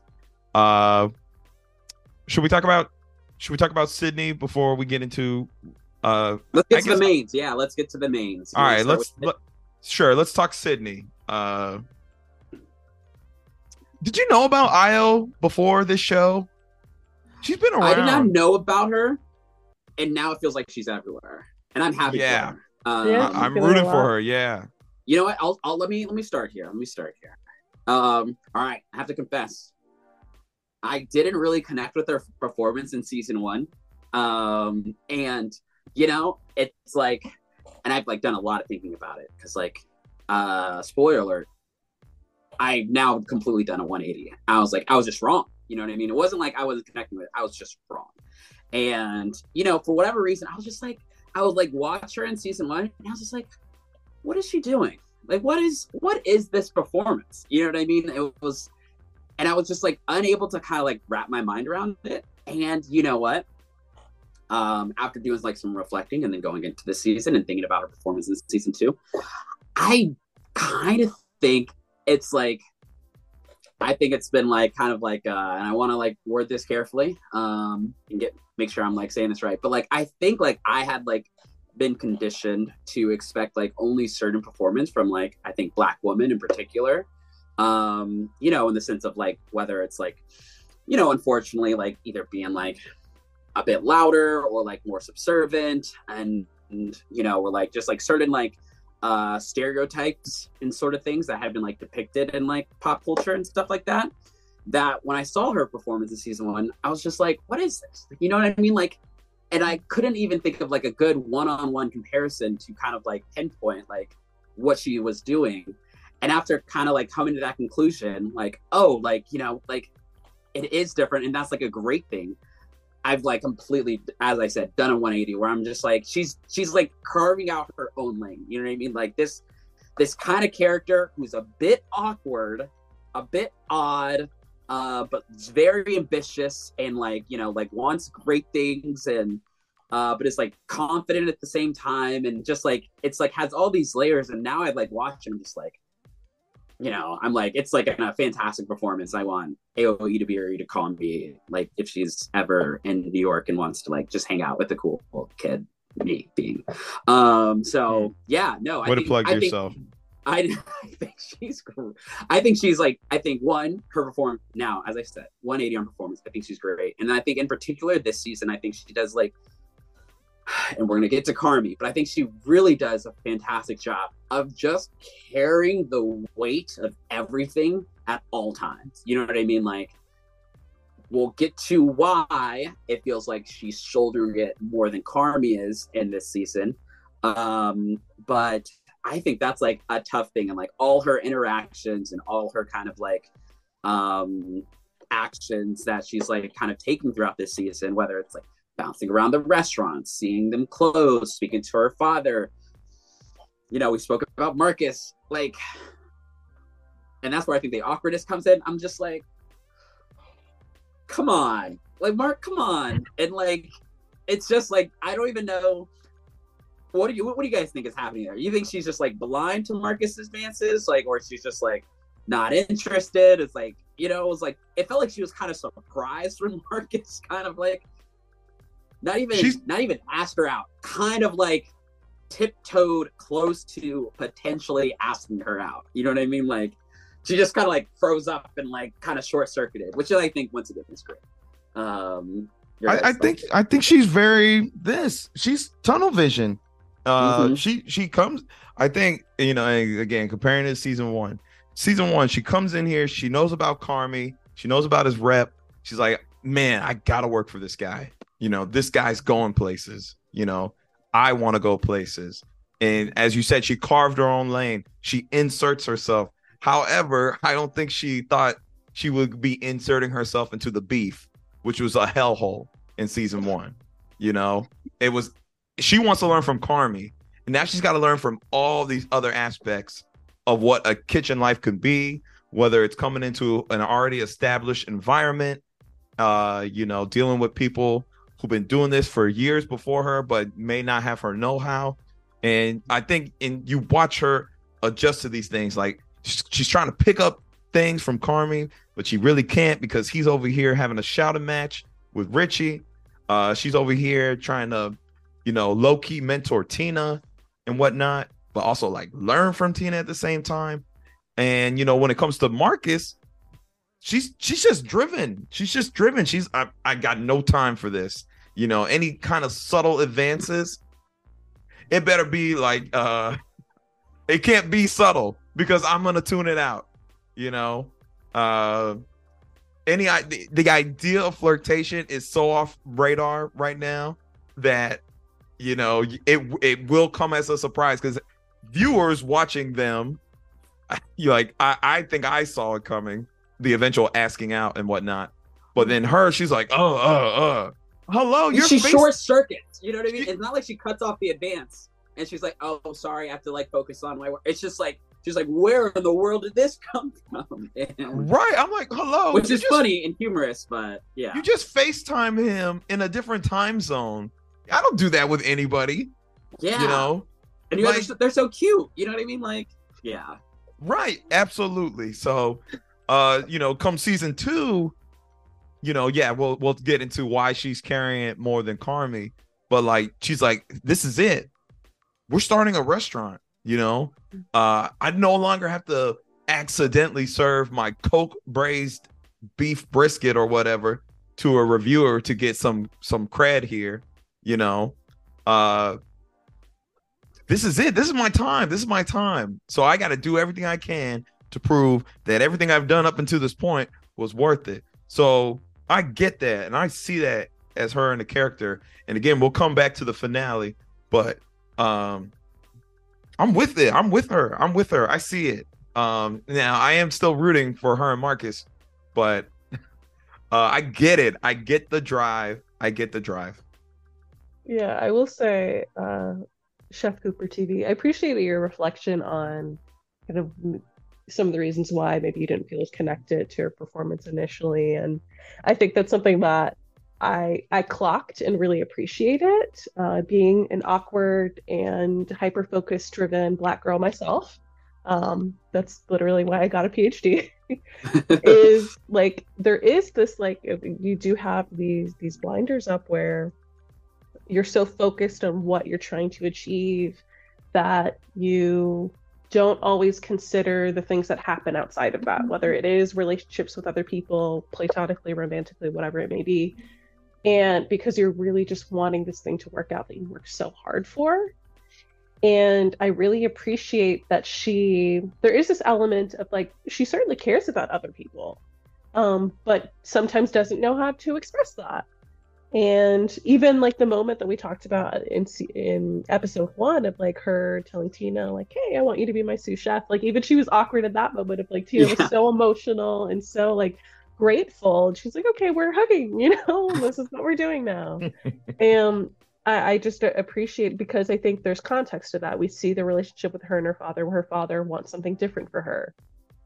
That we know that she lost her mother early on, and so we, you know, we have some context to why certain interactions may be a little different for her in, comparison to others, and um, and I, I just really appreciate being able to see a character like that feel kind of representative of like some of what my experiences have been like, some of my colleagues, of like you you you have a goal, you have a dream, and you really want to realize that. And the journey to get towards there is not as easy as you hope that it will be. And so, so much of Sydney's um, arc, at least in season two, is like having to try to be a partner with Carmy in this endeavor. And Carmy is struggling with like how, how does he balance his own life? And so, of course, Yeah. that then leads into because he doesn't know how to balance his life, there is a lot that falls into Sydney to take responsibility over. Uh, I think, you know, episode three was really her episode where they were supposed to go together to, to go in to different restaurants or around the city of Chicago and, and figure out like what is in the air, you know, what are people eating, what are people creating. And he backed out. Um, we'll talk about some of the reasons why. Uh, as far as his really his budding relationship with Claire and, and what some of that connection looks like. And so is just on her own. And so she's going to all these places eating all this food, which I thought was really well crafted, by the way. Um, I loved being able to see all the food, and I loved the interplays of like her trying to come up with her own dish. So we see this like pasta falling, and so I thought mm-hmm. it was really creative. Um, and in addition to that, she has a lot of questions about herself and her her partnership with Carmy of like, you know, people different restaurant tours. I don't know if I'm saying that. um, and chefs saying like, "Hey, like, what's the percentage? What's the breakdown? Did we sign mm-hmm. papers? What's official?" And she's like, "Oh fuck." Uh, mm-hmm. Yeah, the weight just be determined. Yeah. yeah, yeah, because I think so much of her is not only like, "Do I want to realize my dream?" I thought I had in the past, I failed. And I don't want to do this again, uh, and it not work out. And so I think there's a lot writing. I think at least for my own personal journey, I've had to like, yes, I'm trying to be successful, and, but also that is not the only thing that I am. And I think that feels like maybe what Sid's journey will be at some point along the show is like, yes, you can be this really successful chef and, and really cultivate wonderful food that people will love, um, but you're not only a chef. And I think that's kind of then relates to to Carmy's own journey of like he's trying to figure that out is because that's also all he's known um, is is being the chef, is working in these high intense environments and not cultivating a life outside of that. Um, and so it's fascinating the different ways that they're kind of uh, dealing with that life balance and responsibilities and trying to be a person but also trying to be a business owner and trying to be you know executive chef etc uh, so I, I, just really appreciated getting to see uh, sid sid as a character in both seasons but particularly kind of where where she's struggling for this season. Yeah, I think on like a scene by scene basis, like it just like felt every moment like as I keep saying, you could just like feel like kind of like the apprehension, a bit of the fear, kind of like the weight of like kind of like this restaurant success on her shoulders, kind of like as as we were, you know, we keep alluding to like Carmy's role in this, and it's hard to speak towards like um like Sid's character and her arc in the season without speaking towards Carmy. Um, you know, it's like, you know, just like more and more kind of just continues to fall on her. And I, you know, I kind of think like, as I keep saying, it's like complete 180. I kind of think it might be like the best performance of the season. Like, I think like if I was like, I don't know if betting's the right word or like the right framework, but I think this might be the most deserving performance of like maybe the Emmy Award win, um, because I really think she's doing something really special in this season, um, in particular. Like just like on a like every moment, I feel like just like her facial expressions, like the way she's interacting with everybody when she's short circuiting with Marcus, it's like her interactions with her father, bringing up her mother. Like um, there's um, there's like just so much happening. Like kind of it feels like running through her mind at all times. Um, and yeah, I think just like a really special performance and like a really special actress that I'm excited to continue seeing uh, to grow um, and like kind of yeah take off from here. Yeah. Uh, I would advise y'all if y'all have not, there was a Hollywood reporter table done with Ayo, um, Sheryl Lee Ralph, uh, Elle Fanning, uh, Dakota Johnson, not Dakota. Uh, no, sorry. God dang it. Uh, no, Natasha Lyonne. No, Elle Fanning. Elle Fanning. Uh, Jenna Ortega, and oh God, I'm doing my girl dirty. My girl from uh, Reservation Dogs. Oh, nice. Um, oh, it was hottest actresses. Essentially, essentially. Yeah. Um, yeah, uh, Devery Jacobs. You should listen to that. Uh, I was on there give some great insight. Kind of, I'm I'm I, I'll I will I am in tuned for her career now. Uh, I, I will be watching very closely. I'm invested. Yes, I'm invested. If I was uh, you know, if you could put like stock into actors um, and actresses, I would put a lot into her. Oh, yeah I mean, she, she's a writer too. Um, mm-hmm. I don't think. She's, yeah, she's an executive producer. Yeah. Yeah, she's an executive producer. Um, or producer, maybe not executive. no, know. no, no. She's, she's like, a, yeah. she's a co-executive producer. Nice. Um, yeah. I believe uh, they're bringing her onto the writing team for season three. Uh, don't quote me. Uh, at least I think I picked that up in the interview.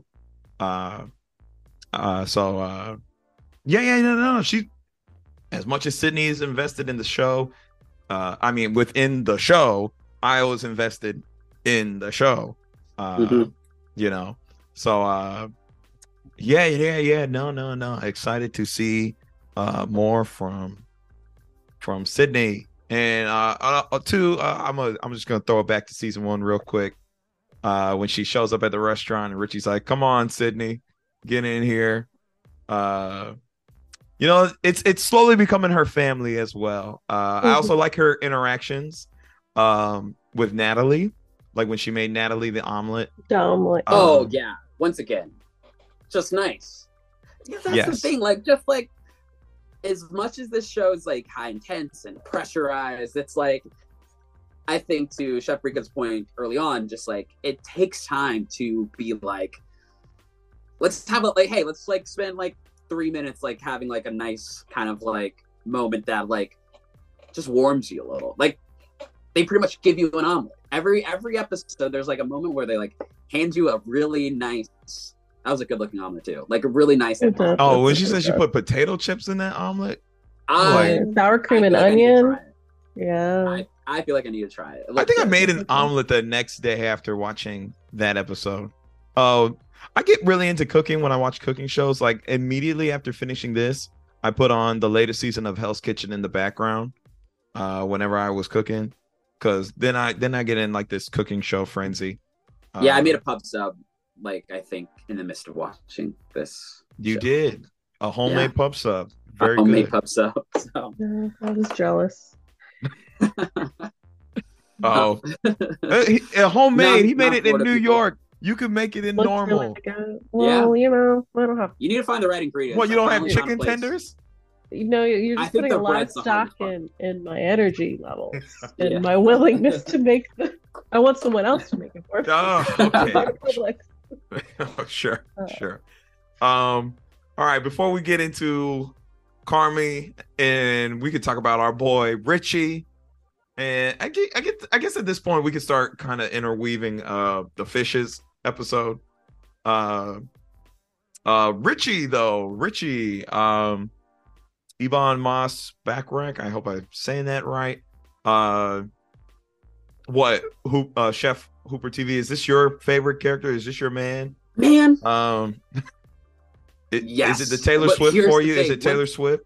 once again, 180s. So when it 180. to- What? Whoa, whoa, no, I'm saying like when it came to Richie in season one. Can you not see the seeds early on? Well, it's not like well, I I got him, but like, so it wasn't like I was like bumping up against his performance. I got his performance. I found his character annoying. You know what I mean? I was just like, which is kind of like what he's going for. So that's where I'm like, well, I guess it's a good performance in that sense. Um, but I was just like, man, he just seems to be like dragging the restaurant down. Like, you know what I mean? He's just like kind of like bumping up against Sid, who I like, you know, um, who I kind of like was like, she wants what's best, and you're kind of like holding the restaurant back and all this stuff. And I think those like kind of like feelings were like rooted into how I like perceived him. So even when he had like nice moments, I was always just like, eh. and then in this season, and so I mean, Reeka's background, that episode is easily probably one of my favorite episodes of television in a while. I mean, and we we kind we kind of speak it been speaking towards arcs of the season. The arc of that episode in particular, where like Richie goes in and he's old Richie. He's still like kind of like bumping up against everybody, and he's just like doesn't quite want to change. Doesn't want to change. You know what I mean? He wants to like kind of want to walks in and like be the coolest guy in the restaurant immediately, and they're like they kind of like slowly but surely not necessarily like break him down but kind of just open his eyes and like a new way of like kind of like acting and kind of like carrying yourself and like moving through the world and um just like the arc of that episode that does culminate and hit well the thing is like the, they play like the taylor swift song and i think i don't think it's that, that episode but in an earlier episode he mentions like He's Uh, he's he's like- been trying to get Taylor Swift tickets. he's or trying to get the Taylor Swift tickets, you know. Um, and so you know, oh, and he tells his daughter, I think he's on the phone, and he's just like, ah, what does he say? He says something like, um, Daddy loves Taylor Swift. He just needed a break.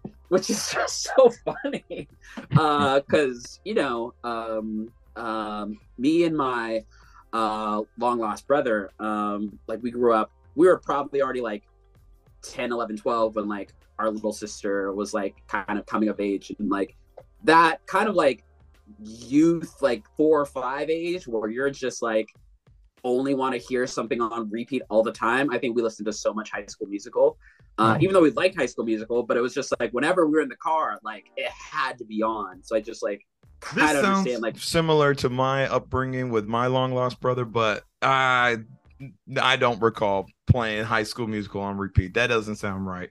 So the, our oh for little our little sister was it? It was either High School oh oh for her maybe Her- okay. Yeah, I don't Okay, know what got little it. sister you're referring to. No, I thought you were saying us. no. She wanted to listen to it all the time, Oh, nonstop. okay, that's fair. That's fair. And that right. kind of like, and I could just see like Richie having to deal with a young daughter. yes, like, correct, correct. Okay, all right. Um, anyways, you know, just like that moment where they kind of like have already played the seeds about Taylor Swift, and then you can hear the song starting to build, and you're like, and I'm prepared for like us to hear Taylor sing, and kind of like it kind of culminated in like this Richie's kind of like epiphany about like how he wants to be different now, he wants to change, and they just double down with him like jamming to it, singing the words like as he's like flying through the streets of Chicago, put the biggest smile on my face, you know, because it's just like, and once again, the the way he like the way the show earns this moment and the way he kind of earns this moment for himself, where he really does step up at that restaurant, he really like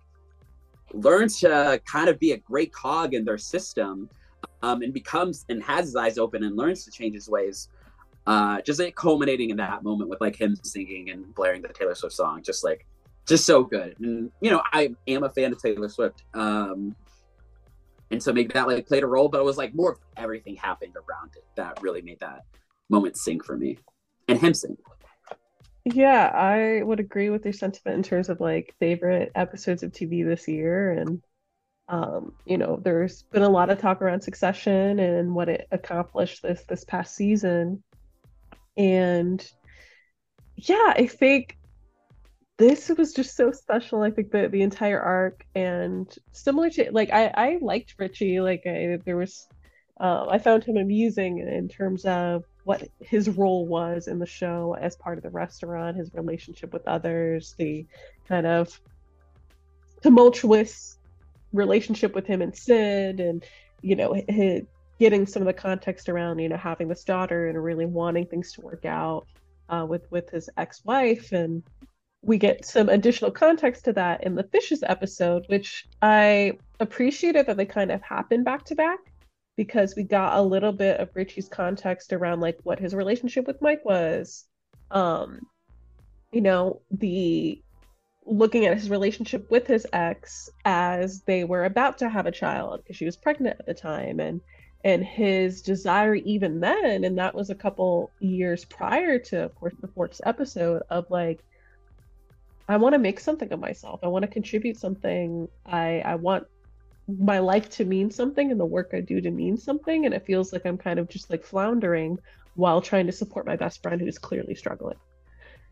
And so he still has that same attitude at the very beginning of Forks of like basically, you know, his perspective is, is Carmy is sending me off for a week because he just wants to get, you mm. know, get me out of the restaurant. And he did say that in a phone call to Carmy that like you just want to get rid of me. And I imagine that's probably yes. That there is some element of like Richie, we just need to, to get you out of the space so we can get some stuff accomplished. But also, I genuinely believe, as we see throughout the the second season, that Carmy just wants him to grow, evolve, and see why we're doing what we're doing.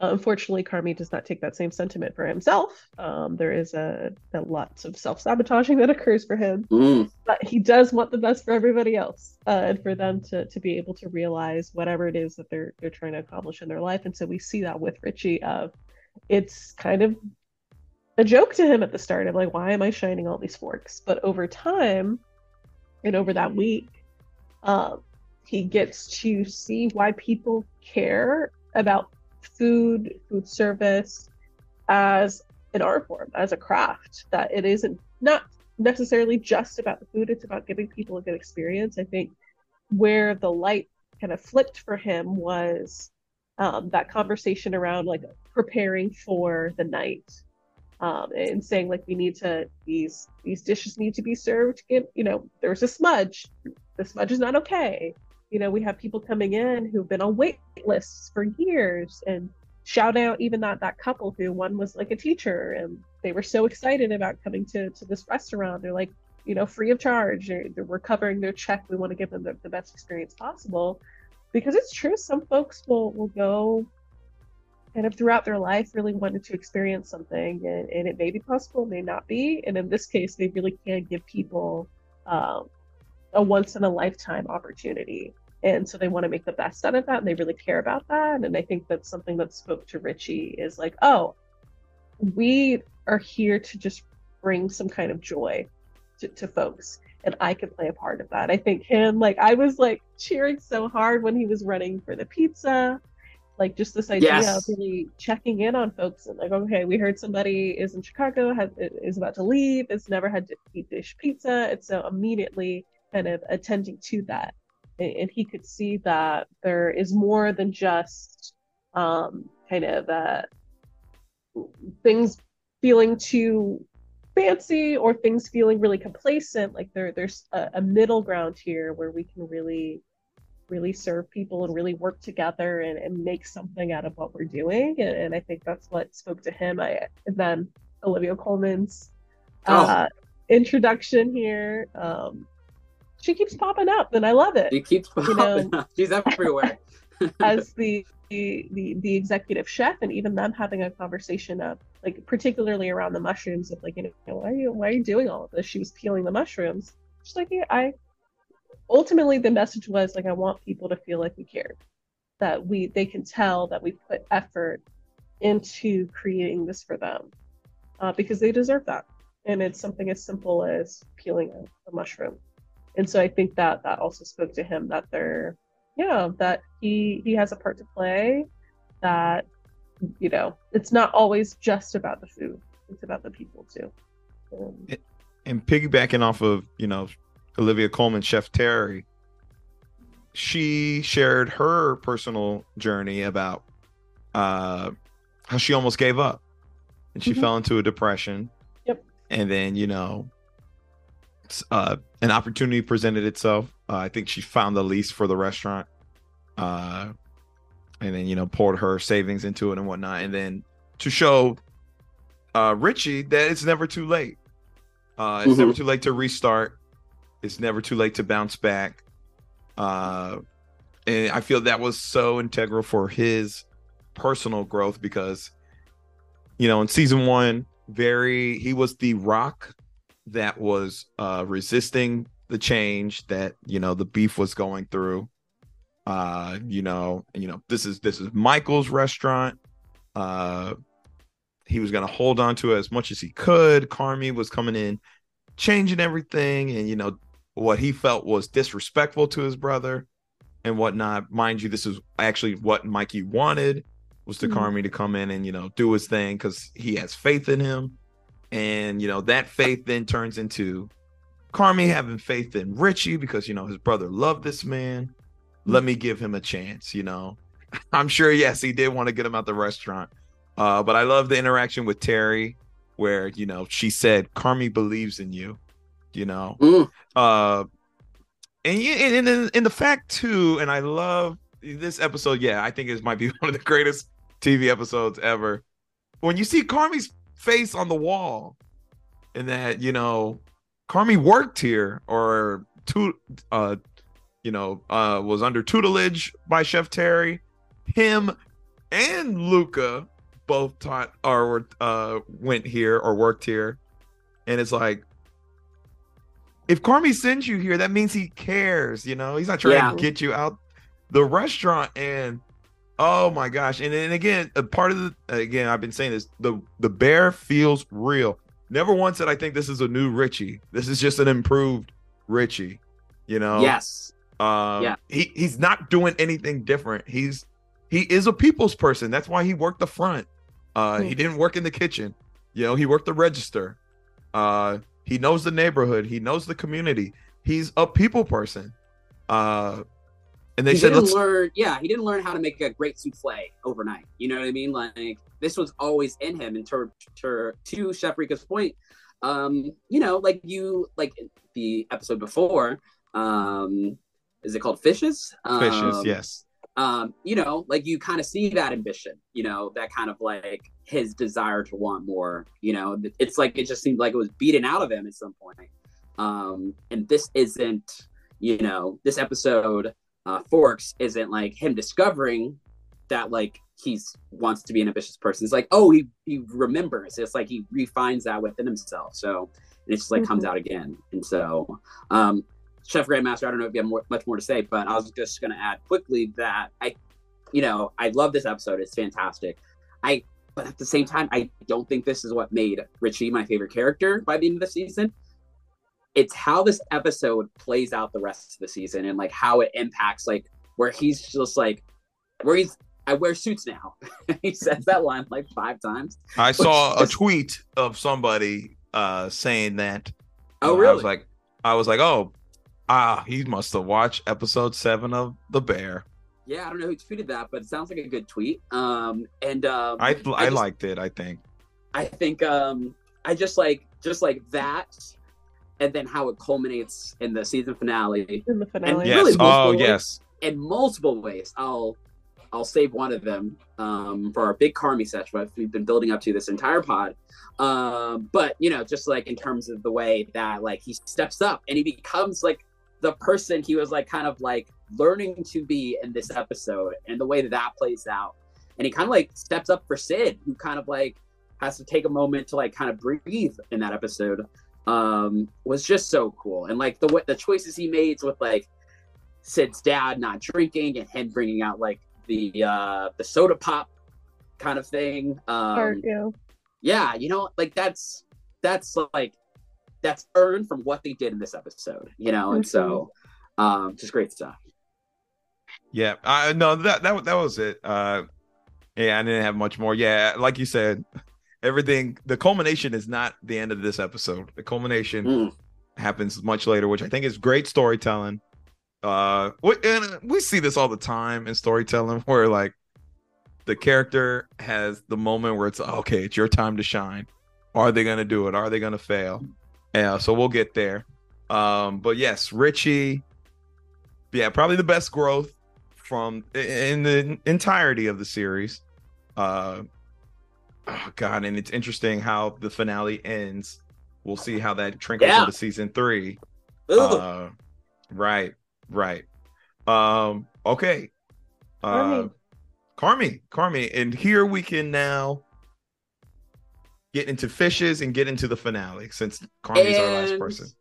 and And Nat, and Nat, sorry, and Nat, and claire and, yes, of course, Claire, yes, okay. yes, yes. um yeah Okay. where to begin um do you want to start us off with the little carmy Okay, what backstory on Carmy? Uh, youngest of the Berzatto trio.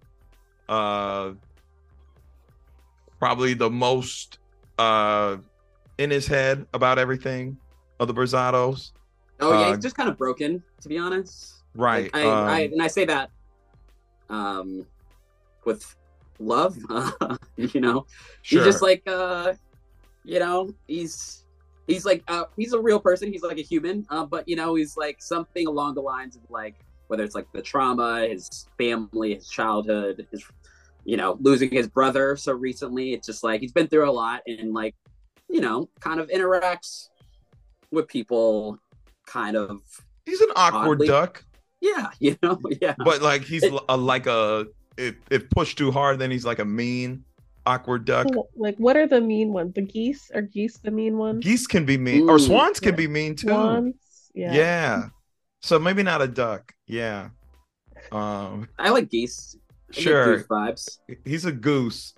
Um so what? He's he's the culinary legend. Uh right? He was he was in Copenhagen uh you know for a time uh, where he Yeah. was studying and you know he he's he's not trying to be with the family issues. He's not trying he's trying to separate himself from all that.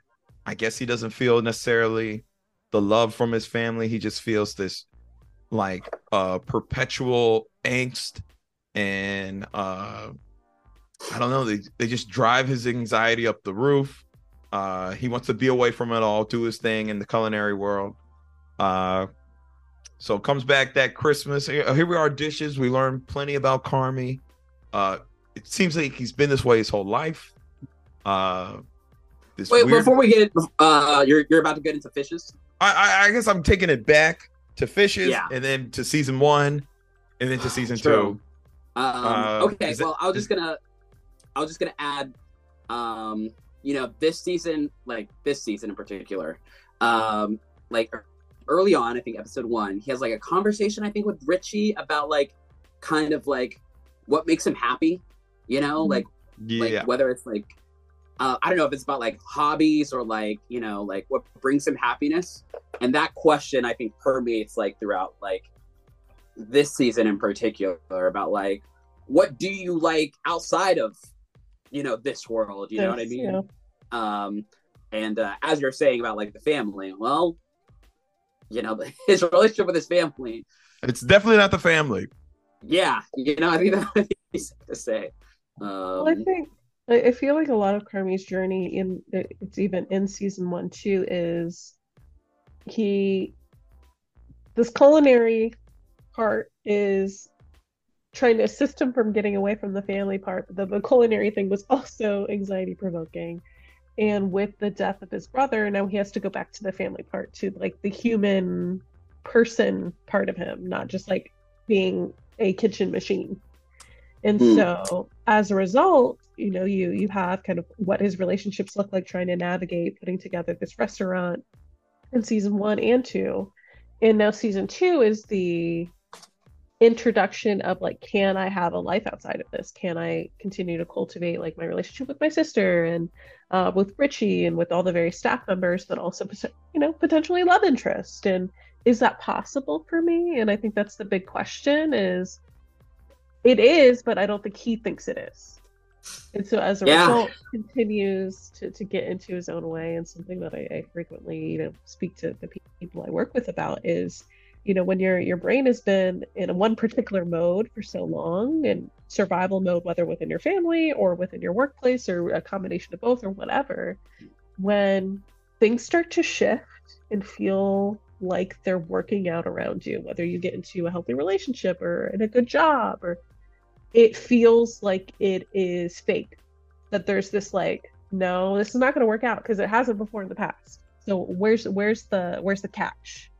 And so folks are always looking for things to go wrong. That ultimately becomes a self fulfilling prophecy that it, it, does go wrong, and not because, um, you know, anything is fundamentally wrong with them. It's just that this expectation that it will. And so we, we see that kind of be realized in Carmy, but it's just this lack of like you you can't have it you can have relationships outside of work and you can be a person that is not a chef and you can be a chef and and those things can happen at the same time and and um, i think we get context as to why it feels difficult for him out of out of fishes so. Yeah, I think uh, you mentioned love interest, so I think this is like a good time to Just drop um, the ball. Dr- drop it. Go do it. well, this season brought in like I think she was like the only new character to like the overall kind of like real To- close to, to the world. main to the yeah, main quote, cast. main cast. Yeah, Yeah. Um, or recurring cast. Um, Claire, who and you know Claire what, I wanna Bear. use- I want to use this moment to speak about like the entire kind of like casting of the show. I think the show is so well casted. it absolutely Um, is everybody just like fits so well within each other um they like interact with each other so well like which i think is like you know a hard thing to kind of like capture when you're just choosing people um but claire in particular one she like ha- looks like a classic kind of Girl uh, next door. Girl next door. Yep, exact took words right out of my mouth. Like kind of like a girl you could kind of see like, oh, she's like, and she's like on the medical track or whatever, and like so she's still kind of like potentially still in the area, you know, and um, um, and like their first interaction in I think the grocery store, it was just like chemistry, electricity as soon as they started talking to each other. I think like the dialogue between the two and kind of just like just like the way they kind of looked at each other, I was just like, I'm so on board and I just met them. It just like kind of like like obviously it's not a quote unquote meet cute because they've known each other for a while, but I think they established their connection, there being history um, right off the bat, and kind of just like made me care for their dynamic uh, very quickly in a short amount of time, which I thought was like super impressive. They didn't have season one to kind of like plant the seeds there. It was just like from the get go, like here's this new character. And Carmy's kind of like finding like maybe something he does care about. Um, and the rest of the season kind of explores what does that mean? How does Carmy react with that? Like, how does he deal with that? Um, and you know, once again, we'll get to the culminating, culminating moments, but uh, I just really liked what they did with Carmy's arc this season, and especially like with Claire. Yeah. So, um, so Molly Gordon is the the actress, and she's popped up in a couple things, and each time she's popped up, I I'm like, yeah, yeah, like she.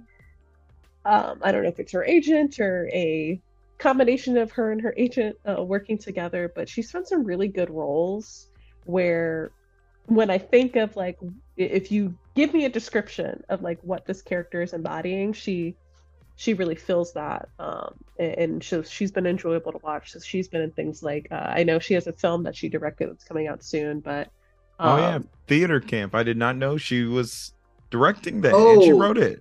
Yeah, that's a, oh she wrote it. That, she yeah, that trailer, too. I've only seen the trailer. It looks great. I'm very um, interested. In but she was in Shiva Baby, which I believe is still on HBO Max. Highly recommend. Uh, short watch, also kind of anxiety provoking. She was um, really the love interest uh, in that film. Uh, she's a book smart. So who's she in Booksmart? She is AAA Annabelle. The sort of like um, who the main characters perceive as a rival, but she's really not. Gotcha. Um, yeah.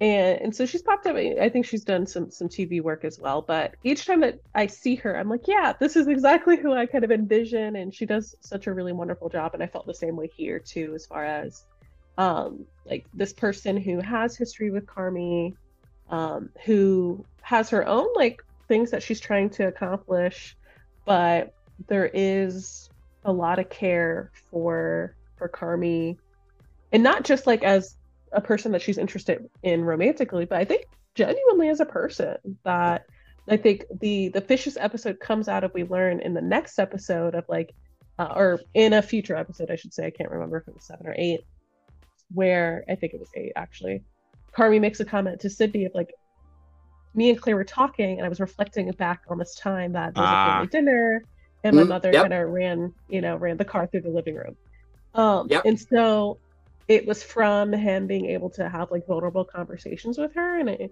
and I think it, it's a testament to kind of who she is as a person that um that she wants to have those conversations that she cares about kind of his well-being and, and his own success and his own um his personal journey and what he's wanting to accomplish and so yeah I, I enjoyed the the the introduction of like what I think Carmy perceives as a challenge, and not in a way of like, oh, well, I get the girl, more so of like, how do I hold this relationship that I value with this restaurant, this this uh, career that I'm really trying to build, and I don't think I can do both.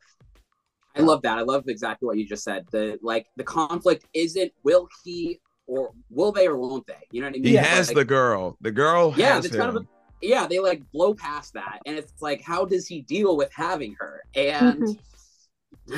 well, he ends up failing. But um, yeah, it's just like I think that also kind of ties into how I was impressed by their dynamic and like how it was portrayed because you know it's like once again, like a lesser show would have been like, oh yeah, like will they get together? Won't they get together? Instead, it was like wanted to explore something very different and like you know what comes out of that.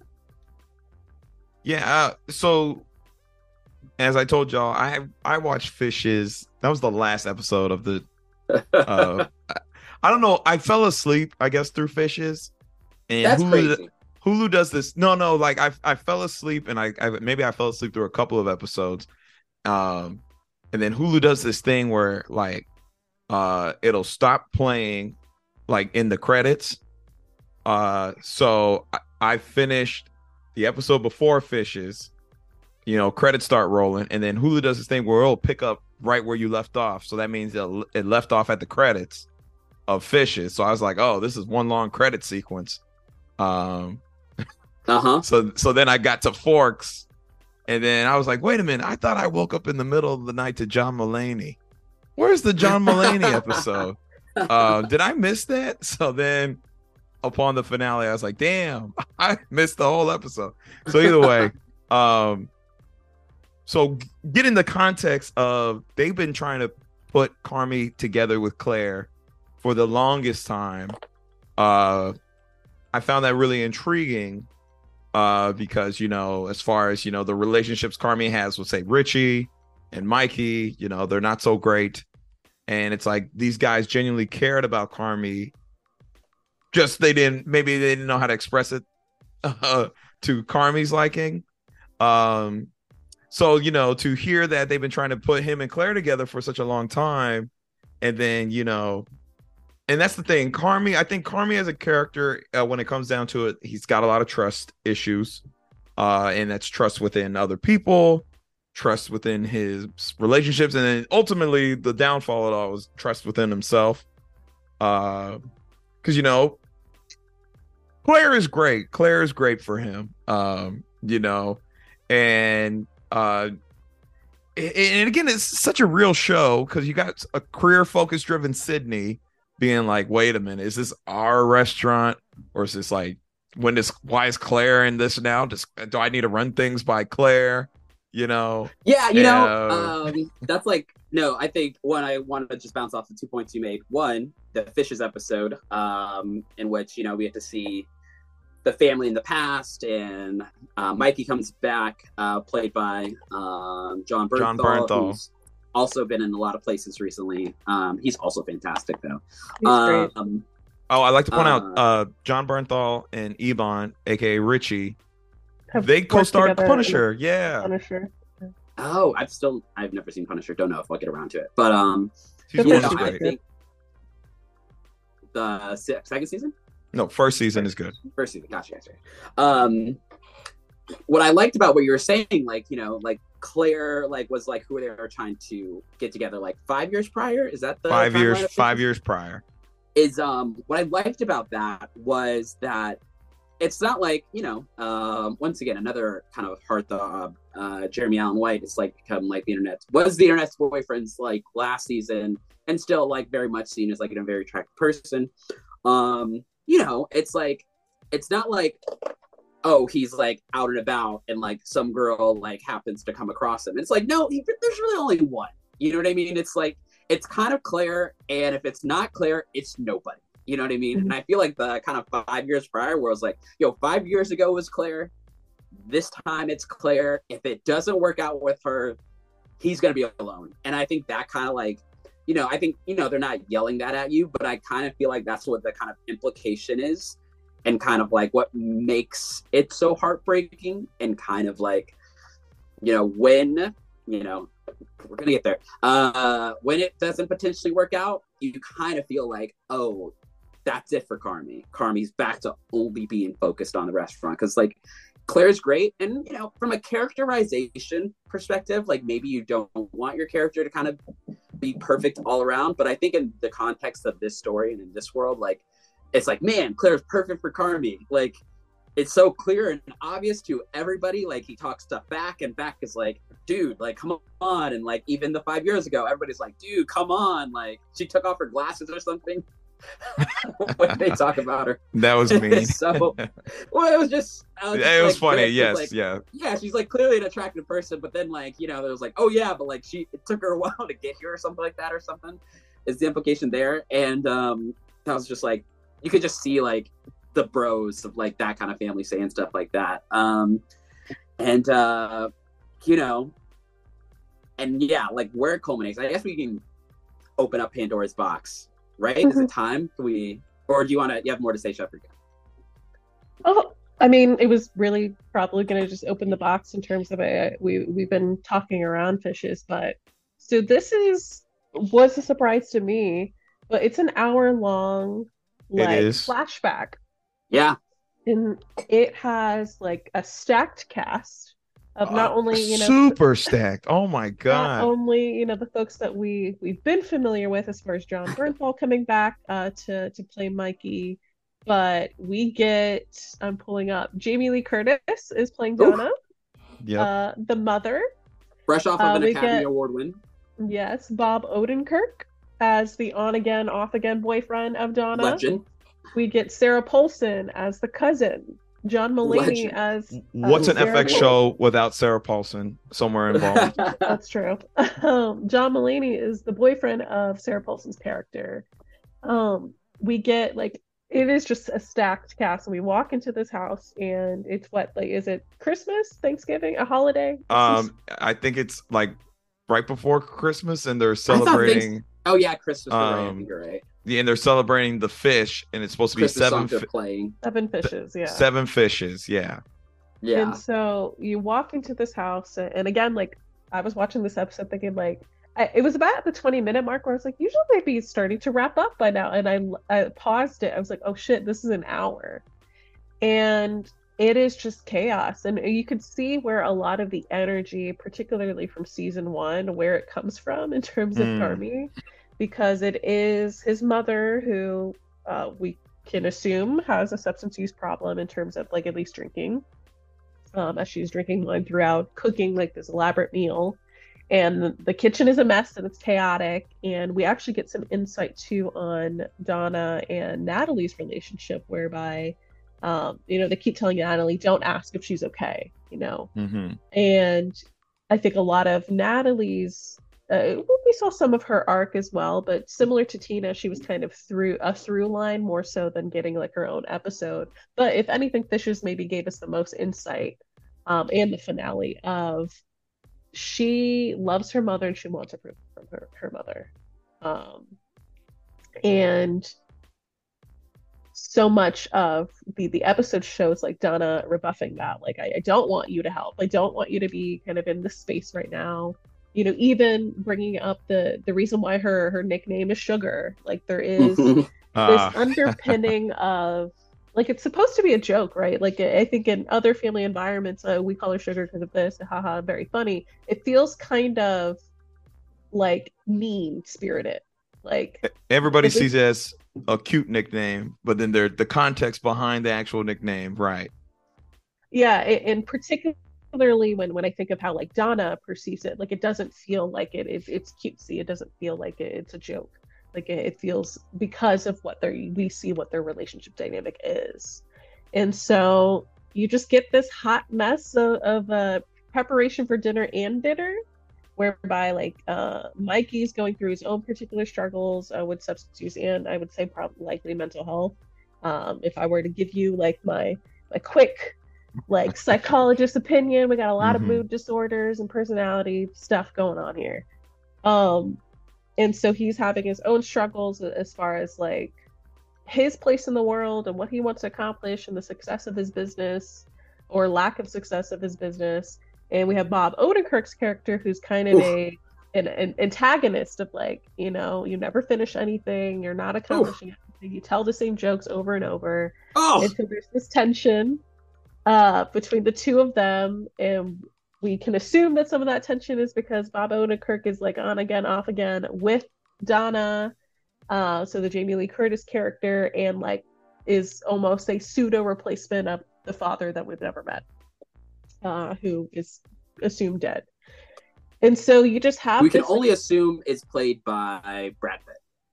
Oh, no, what? Brad Pitt. I don't know. I don't just say, just say another big actor. I don't know. I didn't have a lot of time to make a joke. Uh, continue. Joe. Oh, and so you just see the where a lot of Carmy's anxiety comes from, why he has not been home in so long, and they make comments about that of like, we haven't seen you in so long. It's great to have you here. Why haven't you been around? And well, this is a fucking shit show. That's why I haven't been around. This is why I want to go back to Copenhagen. And like they and blew up think of when he said that. yeah and and so you just get this dynamic of seeing and what felt so interesting and, and i don't know about you all is like i have been at a dinner like that where it's a the people aren't throwing forks but they're definitely throwing words and you just feel depending on who you are in the scenario at least for me i was kind of one of the whether it be a natalie or a sarah paulson character or something where i'm just kind of like sitting there watching something unfold and can't really do anything about it. And I am anxious and like I just want to get out of here. The, the food is not worth it. I promise it's not that good. It, especially considering she was spreading butter on some bread with her hands. I don't know if I'm eating that. I'm just saying. Um, but just the, the what I really appreciated about this episode, a lot of people have named this as like their favorite episode or the episode of the season. And yes, I connect to other things, which is why I liked four and seven more. But I can really admire what was happening in this episode from the acting, which like everyone was coming in like we're all hitting a home run. yeah. Like, and I think that is why we saw these heavy hitters. Is it feel like this is an actor show? Like they're going to give you solid writing. They're they're going to give you the opportunity to really flex your muscles. Like you can't come in here and not really know how to work with other people and work with the script. And, I think you know even I'm thinking of Jamie Lee Curtis, who you mentioned she won the Academy Award this year, and wasn't you know if you listen to our previous podcasts uh, that we've done um, wasn't, you know, would it have been my personal pick as far as supporting actress. And seeing her in this episode and even the, the finale, I was like, come on, Jamie Lee. Like, all right, Mhm. yes, madam That that Mhm. yes, absolutely. And, and I feel that from even Bob Odenkirk, who, who I know is, is very acclaimed from what is it, Better Call Saul. Better call Mhm. Saul. Yep. And so you have the, these heavy hitters coming in and, and giving you They that, gave. like absolutely. and the thing is, I like what I liked about the choices to kind of do that is like, you know, I think for the most part, you know, these were all kind of like smaller actors, like, you know, they're becoming stars now, but like, um, when we first meet a lot of these people, like it's a lot of people kind of meeting them for the first time. I wasn't familiar with Shameless, so Jeremy Allen White. This is my first kind of like real interaction with him, I believe. And um, you know, to see come to this episode where it is I think it'd be hard pressed for this to be the first time you've had a Jamie Lee Curtis, like kind of like first time seeing her or Bob Odenkirk or even like John Mulaney, like arguably like one of the top three biggest comedians on the planet right now. You know what I mean? Like just huge. Um, and I think like having all of them there, you know, I used the word claustrophobic earlier, but like it's like really big names, big stars, and you're kind of like eyes are moving everywhere. And I think that captures of like what it probably feels like for, you know, a character like Carmy to return home. It's just like Mhm. all these gigantic personalities, like his mother, um, you know, played by Jamie Lee Curtis, and then even like kind of like the tangential cousins or whatnot are still like Sarah Paulson and John Mulaney, like even interaction with them are like probably bigger and elevated. And um I really feel like the casting was like really done well in this episode Absolutely. too. And kind of like how it tied into the star power of everybody. And Jon Bernthal, you, you had mentioned this earlier. He's fantastic. Yeah, like, so good. he's been in a lot of things. I think a lot of the times he's uh he's hired on as like a character actor. You know, I'm thinking of like Wolf of Wall Street type vibes of like he comes in and he has a smaller part, but he makes the most of it. But when he's given the the opportunity to cook, you're getting a Oh, you know a five course meal. Like he Oh, yeah. really is incredible, and, and I am always excited to see him when he shows up to things, um, or shows up in things, I should say. And that scene between him and Bob Odenkirk, oh, just the could like blink. yeah the tension the Ooh. the animosity the resentment that you can really just feel. And part of it is yes the kind of maybe relationship dynamics. And part of it you, you imagine too is like the internal stuff of like what mikey is dealing with.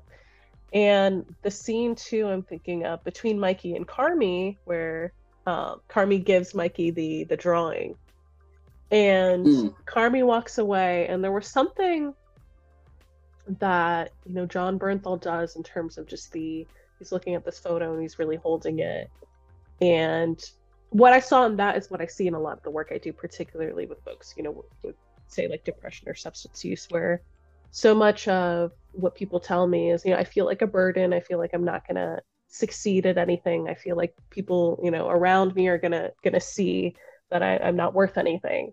And I could see that going through his mind as he's holding this photo. Um, mm. And none of those things are true. I want to shout out to, to folks. You you are worthy. You are valued. You are loved. Um, and he does not believe that though and he does not believe that about himself and you could see that and that leads to then you know that interaction between the, the, the bob odenkirk character and it's just so good and it's so real and raw and it, yeah. it is like heartbreaking and uh, yeah it's it's it was a great episode of, of television I, I, I think like certainly uh, i could see why people are so drawn to to what they were able to accomplish in that 60 minutes that one might get the writing nod for sure. Uh, yeah, just uh, speaking of that scene with him and Carmy, it was a slow zoom shot, uh, where it's you know they were like in the hallway, and they slowly zoomed in on them the entire time. What a great shot! Just first of all, great shot. Um, yeah, just a yeah, just a just a for me that felt more like a special because again i watched it after the finale yeah that's what i felt too yeah yeah yeah, yeah. absolutely so um i was like uh, upon watching after the finale it's like oh cool context this makes sense this makes so much more sense like the claire thing mikey as a character uh jamie lee curtis appearing in the finale i was like damn did i what? miss her well, that's right i guess like by that moment I, you had already like they had dropped uh olivia colman out of nowhere so i guess it's not too crazy, but yeah, that's uh, an interesting way that you experience that. Yeah. yeah. yeah, I was like, wait, did I miss something? Oh, uh, oh, so... oh, well, you know, all right. So th- I think because I did want to touch about this, and I'm and I doubt this character made uh, the rundown of people we wanted to hit, but I really enjoyed Pete. One, yes, him bringing in an extra Sugar's fish. Husband. Oh, Pete. Him bringing an extra fish, hilarious. So funny. He just, oh, like, that was just funny. trying to do right. He's just trying to be right. Pete's been and trying Sugar, to do right. All he does is try to do right. That that is just like get that shit the fuck out of here. Uh, uh, hilarious. But then, and this yes. is why this is this is why I love it was a great season finale. We keep talking about like, oh, this episode was great. This episode was great. Well, I think we're here. I think we're. I think we're here. I think we're here. We're yeah. good on. We're good on fishes. Yeah, because right? they yeah, directly so. connect. They do. Yes, they do. Yes. So, just like one, what a choice to have like Pete be the only character to interact uh, with Jamie Lee Curtis as the mom character. Um, like interesting, like to only have them be like the dynamic that's shown in the last episode. And like Pete crushes it. And Pete is like so good in that scene. Like really I am like just how much he cares and like him trying to convince her, like him really putting the effort, just like yo, just come in. Like what what do you mean? What's what's wrong? And just like just like to see him kind of like really go for it and like kind of like not be able to convince her and then like it slipped out that like you know nat's pregnant and him not knowing that like she and, didn't like, know seeing that on his face is so spectacularly done that whole interaction is fantastic and then him going back in and then like having to just like talk to nat like oh god amazing incredible and i did not see that coming out of this is why I think, you know, Chef Reeka brought this up at the very beginning of this podcast. Um, you know, it's like how much they care about these characters and like how much like, you know, I guess Pete doesn't succeed there, but like it's such a like human touching kind of like just like well done, well executed moment of like shaping who he is. You know what I mean? Mm. He's not just the punchline of jokes. Who brings in an eighth fish on seven fish day? Uh, you know, like he is like a real, like fully fleshed out character who just like loves his wife and tries really hard to do things. You know what I mean? Um, and maybe isn't successful, but like he totally cares. Um, what are your guys' thought on Pete and Dassing? No, I think uh, to add context to you know the family and friends night, they're they're trying to make a run through the restaurant, and so uh, Nat is hoping that you know Donna will show up because this is like both a, a project that Nat's invested in as basically the general manager, and obviously that Carmy is invested in as the executive chef, and so throughout the night, Nat is just like, well, she or won't she? And I, I agree. I thought it was such an interesting choice that Pete is the one to see Donna, and they just have that that heartbreaking scene together where she's like, I I just need you to tell me it's okay that I, I'm I can't do this. Ugh. And the fact that he's tearful and like is very conflicted of like this would mean so much to Natalie. This is really all she wants out of this night is that you show up with like trying to hold some compassion for someone who's still struggling and, and the even the dialogue of of of Donna of saying like you know I I don't I can't say it verbatim but basically the the, the, the intent is I don't want to fuck this up for them like I Mhm. know that this is such a big deal and I feel like me being here is just going to mar that and, And I think she adds just quickly. I think she adds like she doesn't deserve to see them be Mhm. successful like this. Like, Yeah. woof. And it just it you know when we connect fishes to this episode i'm thinking of like i imagine mikey thought that of, of some sort of like there Mhm. there's something about me that is not deserving and we see that you know mirrored in um the experience with donna and then in carmy that there is Oh. just this entire thread of, and that's what trauma does that's what what difficult you know un unacknowledged uh, mental health concerns, substance use concerns, like all these things fester and people feel a certain way about themselves. And so you see this, you know, we, we saw it with Mikey, we see it with Donna, we end with Carmy, you know, locked in in a fridge in, in which the, the self-sabotage, like a completely unraveling everything that he he's trying to build out of like you know this question of like do i deserve to have happiness and, love and things that exist outside of this restaurant? Am i disappointing or letting people down if i were to have this full full life?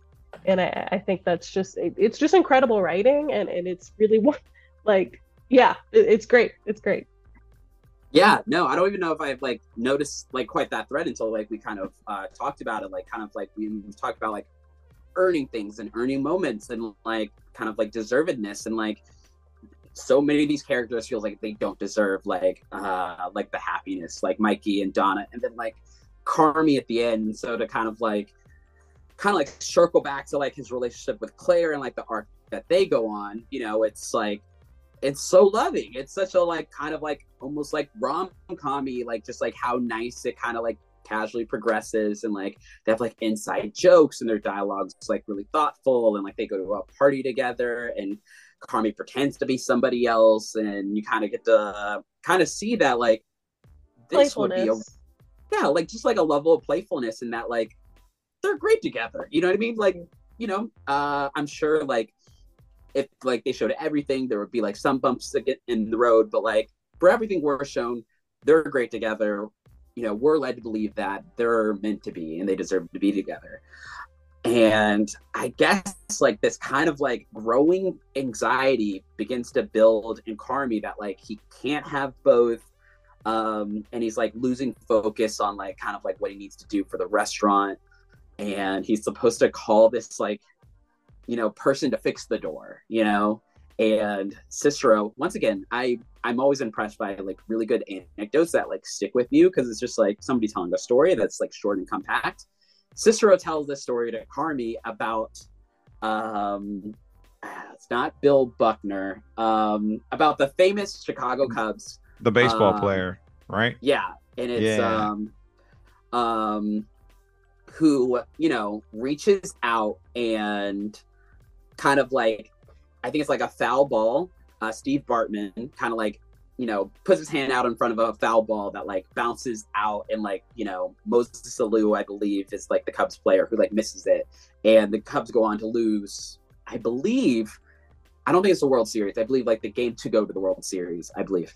And anyways, um, and he tells this story and it's like really well done about like a person like innings before and I think a game before who like messed up first and kind of led to a lot of like these things in which they kind of like either and I can't I'm not gonna nail this anecdote, but like kind of needs to make a decision to do this or do that. And instead he does nothing. He like freezes in that moment and kind of like everything else falls apart and leads to the Steve Bartman incident.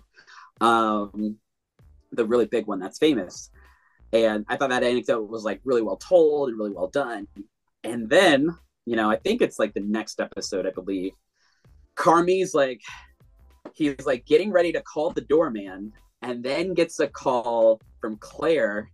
And instead of picking up the phone or calling the doorman, he does nothing. He like puts mm-hmm. his phone down, gets a missed call, and probably gets distracted, goes does something else, and he blows it. You know what I mean? And then obviously it like leads to like he goes into the freezer to get something out, and the handle breaks, and he's trapped in there the entire time during like fans, friends and family, and oh, I don't even know. I don't like how to even begin like the final scene. Um, you know, I guess, I guess like fam- friends and family ends up going well without him, but like Carmy's heartbroken that like he wasn't able to participate and he made a mistake that kind of led to him here, and he's just like taking his eye off the ball. And so, and he's also trapped in a tight space. So he's probably like, and it's cold. And it's cold, and he's kind of going through it. And he's having a conversation with Tina. And he thinks he's still having a conversation with Tina when he goes on this rant about like how he doesn't deserve love and how he like took his eye off the ball and he like only needs to focus on restaurant. He doesn't deserve happiness and kind of like this deservedness that we've already spoken about um, you know, his feelings around it are is that like, you know, this is it. This is all I can have in my life. I can't have anything else. Only for it to reveal that on the other side it's like Claire. And she hears it all and like she's heartbroken hearing this, you know. I can't remember what she says, but she says something like, like, "I'm sorry that you feel that way" or something. exactly, degree. yeah. And like you know, she like walks away, and it's like, ugh. And then I think maybe there's a couple scenes later, but then like he finds like a voicemail that he had missed from Claire. And he like listens to it, and it's like Claire telling Carmy she loves him, and it's just like just so devastating. Just your guys' thoughts as I like gather my feelings. Um, you know, just uh, you know, it for a season that I think that went so well, something was bound to go wrong and they absolutely waited to the finale for things to go wrong. Mind you, things went great, you know, mm-hmm. and that and that's why I think the why the finale is so good. Because Carmy is on the other side of this, you know, uh the walk-in, and he's locked in, and he's thinking the worst, you know. I guess I take it he can't hear really else what's going on too. And just everything is going right mm-hmm. and he thinks it's not going right. And it was so what's so devastating is so you know like before even the Claire bit, you know he's talking to Tina, and Tina's trying to reassure him like, no, Jeff, you did you did it. Like everything that you invested in, myself, uh, Marcus, Richie, everything is going great. Sydney is killing it here, you know? And it's like you did this, you know, you did this, and he's hung up on the ketchup packets, you know, because it's the ketchup packets that he realizes uh, that he he's lost his focus. Because he asked Tina when did when did we uh, stop using Heinz ketchup, you know, mm. and he can't even answer that question for himself. Uh, and she's like, "You did that like a week ago or something," and it sucks because I I um I guess for Carmy as a character, again, a lot of it is again I said this it's like trust, and you know he trusted himself to invest in these people, but then you know, push comes to shove. It's like uh, he can't even trust them to be out on their own. He has to be there to handhold them or supervise them. And it's like, well, if you know, if you really trust them, they should be fine. So it's sad on multiple parts because you know the revelation of Claire, a, uh, because again, like he thinks Claire is the root of the problems as far as you know, he thinks the night went bad. He thinks, oh, it's Claire's fault, but it's like, Ugh. but it's also revealing that it's like at the end he, you know, he he second guesses himself. You know, Mm. all the investment he's put into everybody. Now he's having a shouting match with Richie. You know, he- you're a fucking loser. You know, yes. you never amount to anything. You know, you you you hang on to my family because your family sucks. I mean, that's Uh, that scene's also spectacular as well. Just Mhm. like one, the shot of like kind The of shot like was oh, so the good, shot. yeah. Yes, yes, the shot was good. Yeah. fantastic seeing them both on like the other sides of things and um and I think screaming, it's like I love you. Oh, right. Yeah. Oh, my oh gosh. God, yeah. the best the best i think like i think one because it's like kind of almost like a changing of power a flipping of the guard or something like like richie's the one on the other side he's like in the kitchen he's like helped out he's really successful he you know is in a suit and you know carmy's trapped in here he's just like piss off claire and that's where it starts like richie What cares he so much about carmy he's like what did you say to her? Dude why is she pissed off? Like what do you what what the fuck just happened? You know what i mean? And um and then like to your point you know what i mean? Um dr uh Chef Reeka about you know him starting to like yell i love you. Just like that that growth um and i think that really cemented i think richie is my favorite character this season. It's like him yelling that in the midst of the fight and in the midst of like there was them saying like i'm guessing this isn't the first time they've had like a yelling match like this um where they've kind of said quote unquote unforgivable things you know what i mean? Like just really digging deep and like kind of like not holding back um and him like reversing it to say like i love you but like carmy just not hearing that. Like you know what i mean? Mhm. he doesn't not even like not even a speed bump. Like carmy just keeps going at richie just keeps attacking him while richie at the very least takes a moment to kind of like try to express that in the midst of their kind of back and forth and whew, that scene was uh was amazing And Yeah. I'm thinking too, uh, you know, um, you brought up this idea of like, you know, does he trust the the staff, et cetera? I think he does. I don't think he trusts himself. Like, if he didn't trust the staff, like, he invested so much into all of their evolutions and growth throughout the season, uh, sending people to where they need to be or where he perceived that they needed to be to to take that step up. He didn't do that for himself, and so I don't think he trusts himself. So the idea of like I'm locked in here, I'm not being able to contribute, I'm not able to to really prove myself. And there were people around that stepped up. Sydney stepped up, and I think there some anxiety herself. She was, you know, sipping on the the Pepto. Um, um, just like everyone is feeling the, the anxiety of the moment, but everyone is capable because Carmy really cared uh, uh, about giving them the tools to then succeed during that night. And it's just unfortunate that he was unable to do it for himself. And I think that's what, you know, the last scene told us is that Richie did have this this growth, which is why he's able to say, like, you, you know, I, I love you. Um, but also even when Sid is, is making that decision of like, what the fuck do we do? And, and Richie was able to step up and really Ooh. be a part of that. and you were saying earlier forks this is the payoff of like what he Mm. learned in forks is that yeah i can be in the kitchen and, and do what i need to do to, to help move along the food and, and get these tickets out and i can also check in on on uncle and, and bring him out you know that that frozen chocolate banana that, Mm. that is yeah clearly tied to to to, to meaning and so everyone is doing great uh, and I, I think carmy my hope is that he'll he'll have the time and space to to recognize his worth and that he can also be doing great um, Yeah. and- but he's the one that gets his in his own way which i think is, is real though is there are very real barriers and things that happen systemically that that make things uh, a hard time for a lot of folks um, and I think there are ways in which we can we can become a barrier for ourselves um, and being able to accomplish and being able to love and being able to connect and create community. And I think we see that in Carmy.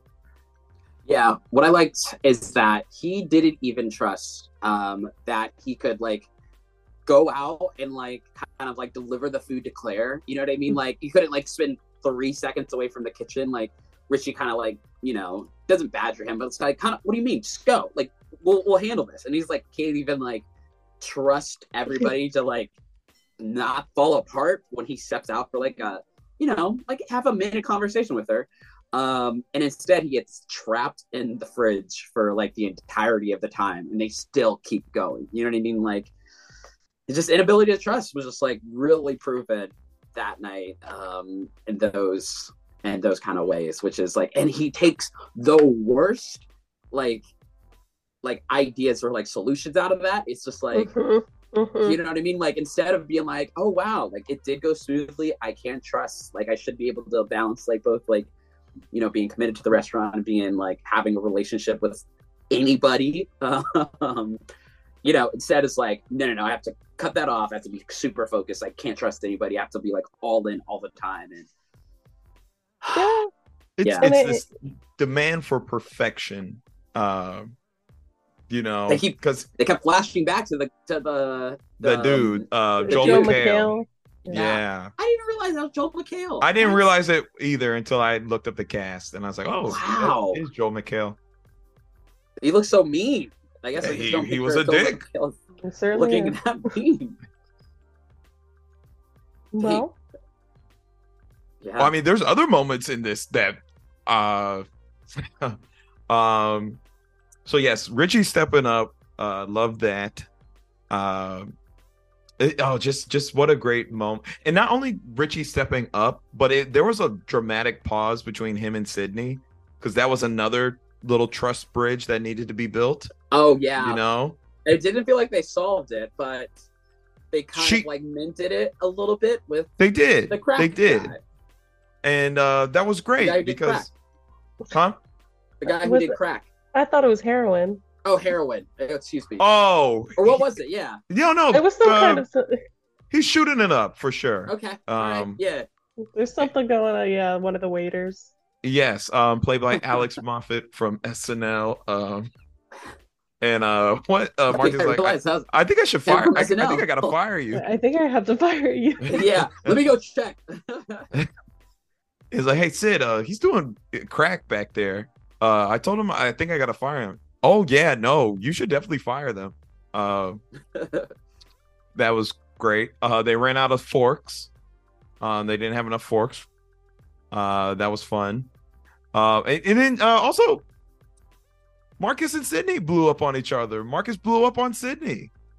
Uh, you know, uh, he was like, "Yo, Sydney, why you ignoring me?"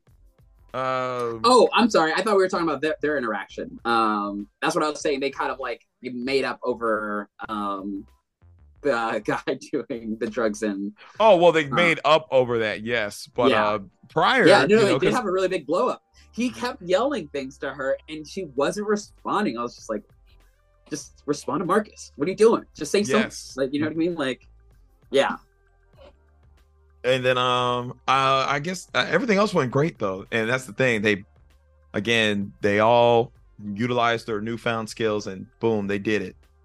Uh and it was great. A couple of hiccups. And that's the thing. And i think you know as far as uh like this uh this layered storytelling you know uh when it comes to carmy as a character you can have hiccups as far as you know balancing uh work and you know your own uh life outside of work you can have hiccups. You can have times where you don't call the refrigerator repairman uh but look you still succeeded. You still succeeded. And mind you he's over here thinking you know he did not. He thinks you know his work life balance was not there. And it was there. It was there and it worked. And it's just this overthinking this over contextualized idea of what it means to run a restaurant. Uh but no he he did the thing. Um yeah i think the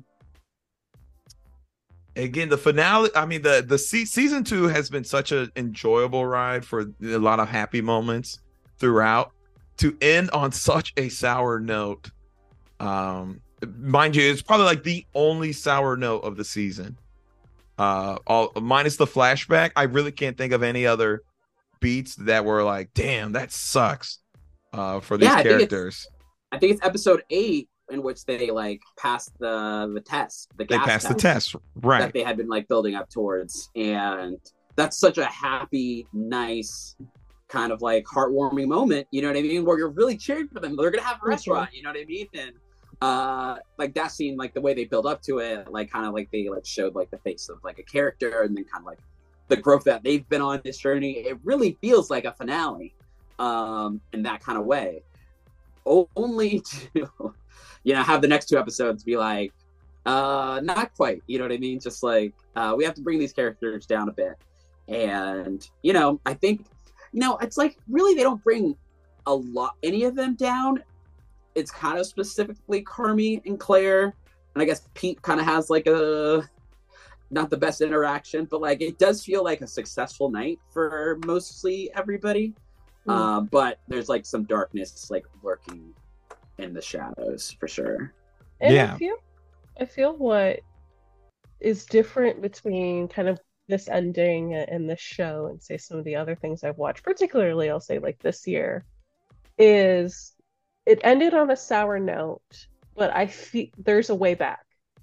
Mm. Like I think I there's trust in, in the writers and what they've shown us that they they want Carmy and company to to grow and be better and and to have this business together and i and i'm not comparing it because they're not like one-on-one in in terms of like the same they're not doing the same thing but i think of like succession where the intent is like it's supposed to be a tragedy like this is tragic and so this Mm. is how we end it um really every fucking season finale like but Mhm. particularly with the with the most recent and the intent like those characters aren't supposed to grow like they're not supposed like the, the the lesson is Mm. that there is no ch- like they they don't have the capacity to change and similarly they get in their own way but that there is a completely different intent um behind some of that there's a lot of power and etc dynamics.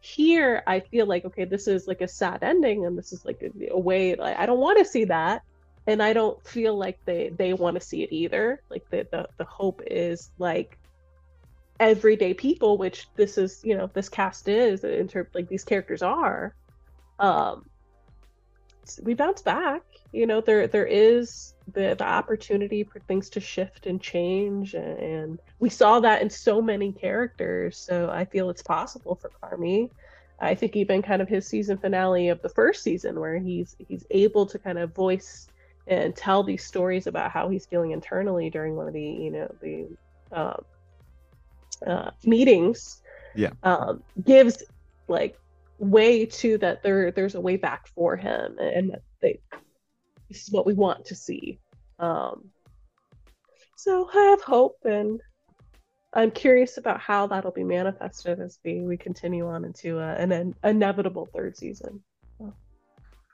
Yeah, I'm with you. I'm like, haven't lost hope.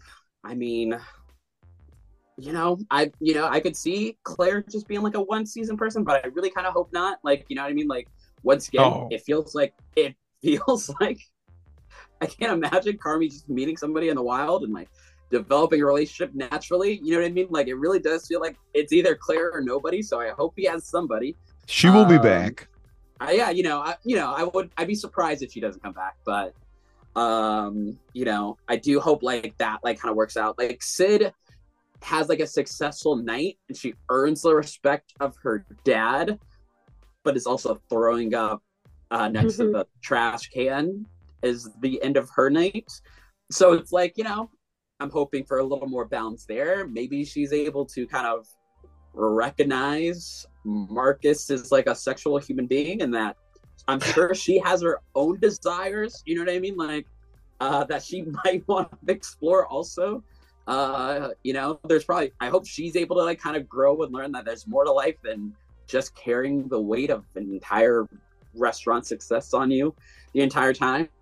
Um, you know, I'm curious of like how Richie's gonna able to like this, if he's able to kind of stay in this kind of zone he's in. Um, I really hope so. Um, he's really grown on me this season. Uh, but yeah, you know, it's like I think there's like plenty of more room for them to explore in the next seasons. The restaurant hasn't even opened. You know what I mean? Like, Mm-hmm. they got a long way to go. Um, but yeah, as you said, Chef Reeka, um, it's like I really like speaking about trust and like earning stuff. Like I trust these creators and these writers. Um, they've and they've earned they've earned that trust um, through these two seasons. So Absolutely. Well, goodness, chefs. Uh, I think we devoured this course known as the bear. boo, Um, what do you say, boo? boo. Oh, okay. I'm just kidding. Uh, Thank you, Chef. um, Behind, do we have any more final thoughts? Corner. behind. Do we have any Uh, more final thoughts on the bear as a whole, season two?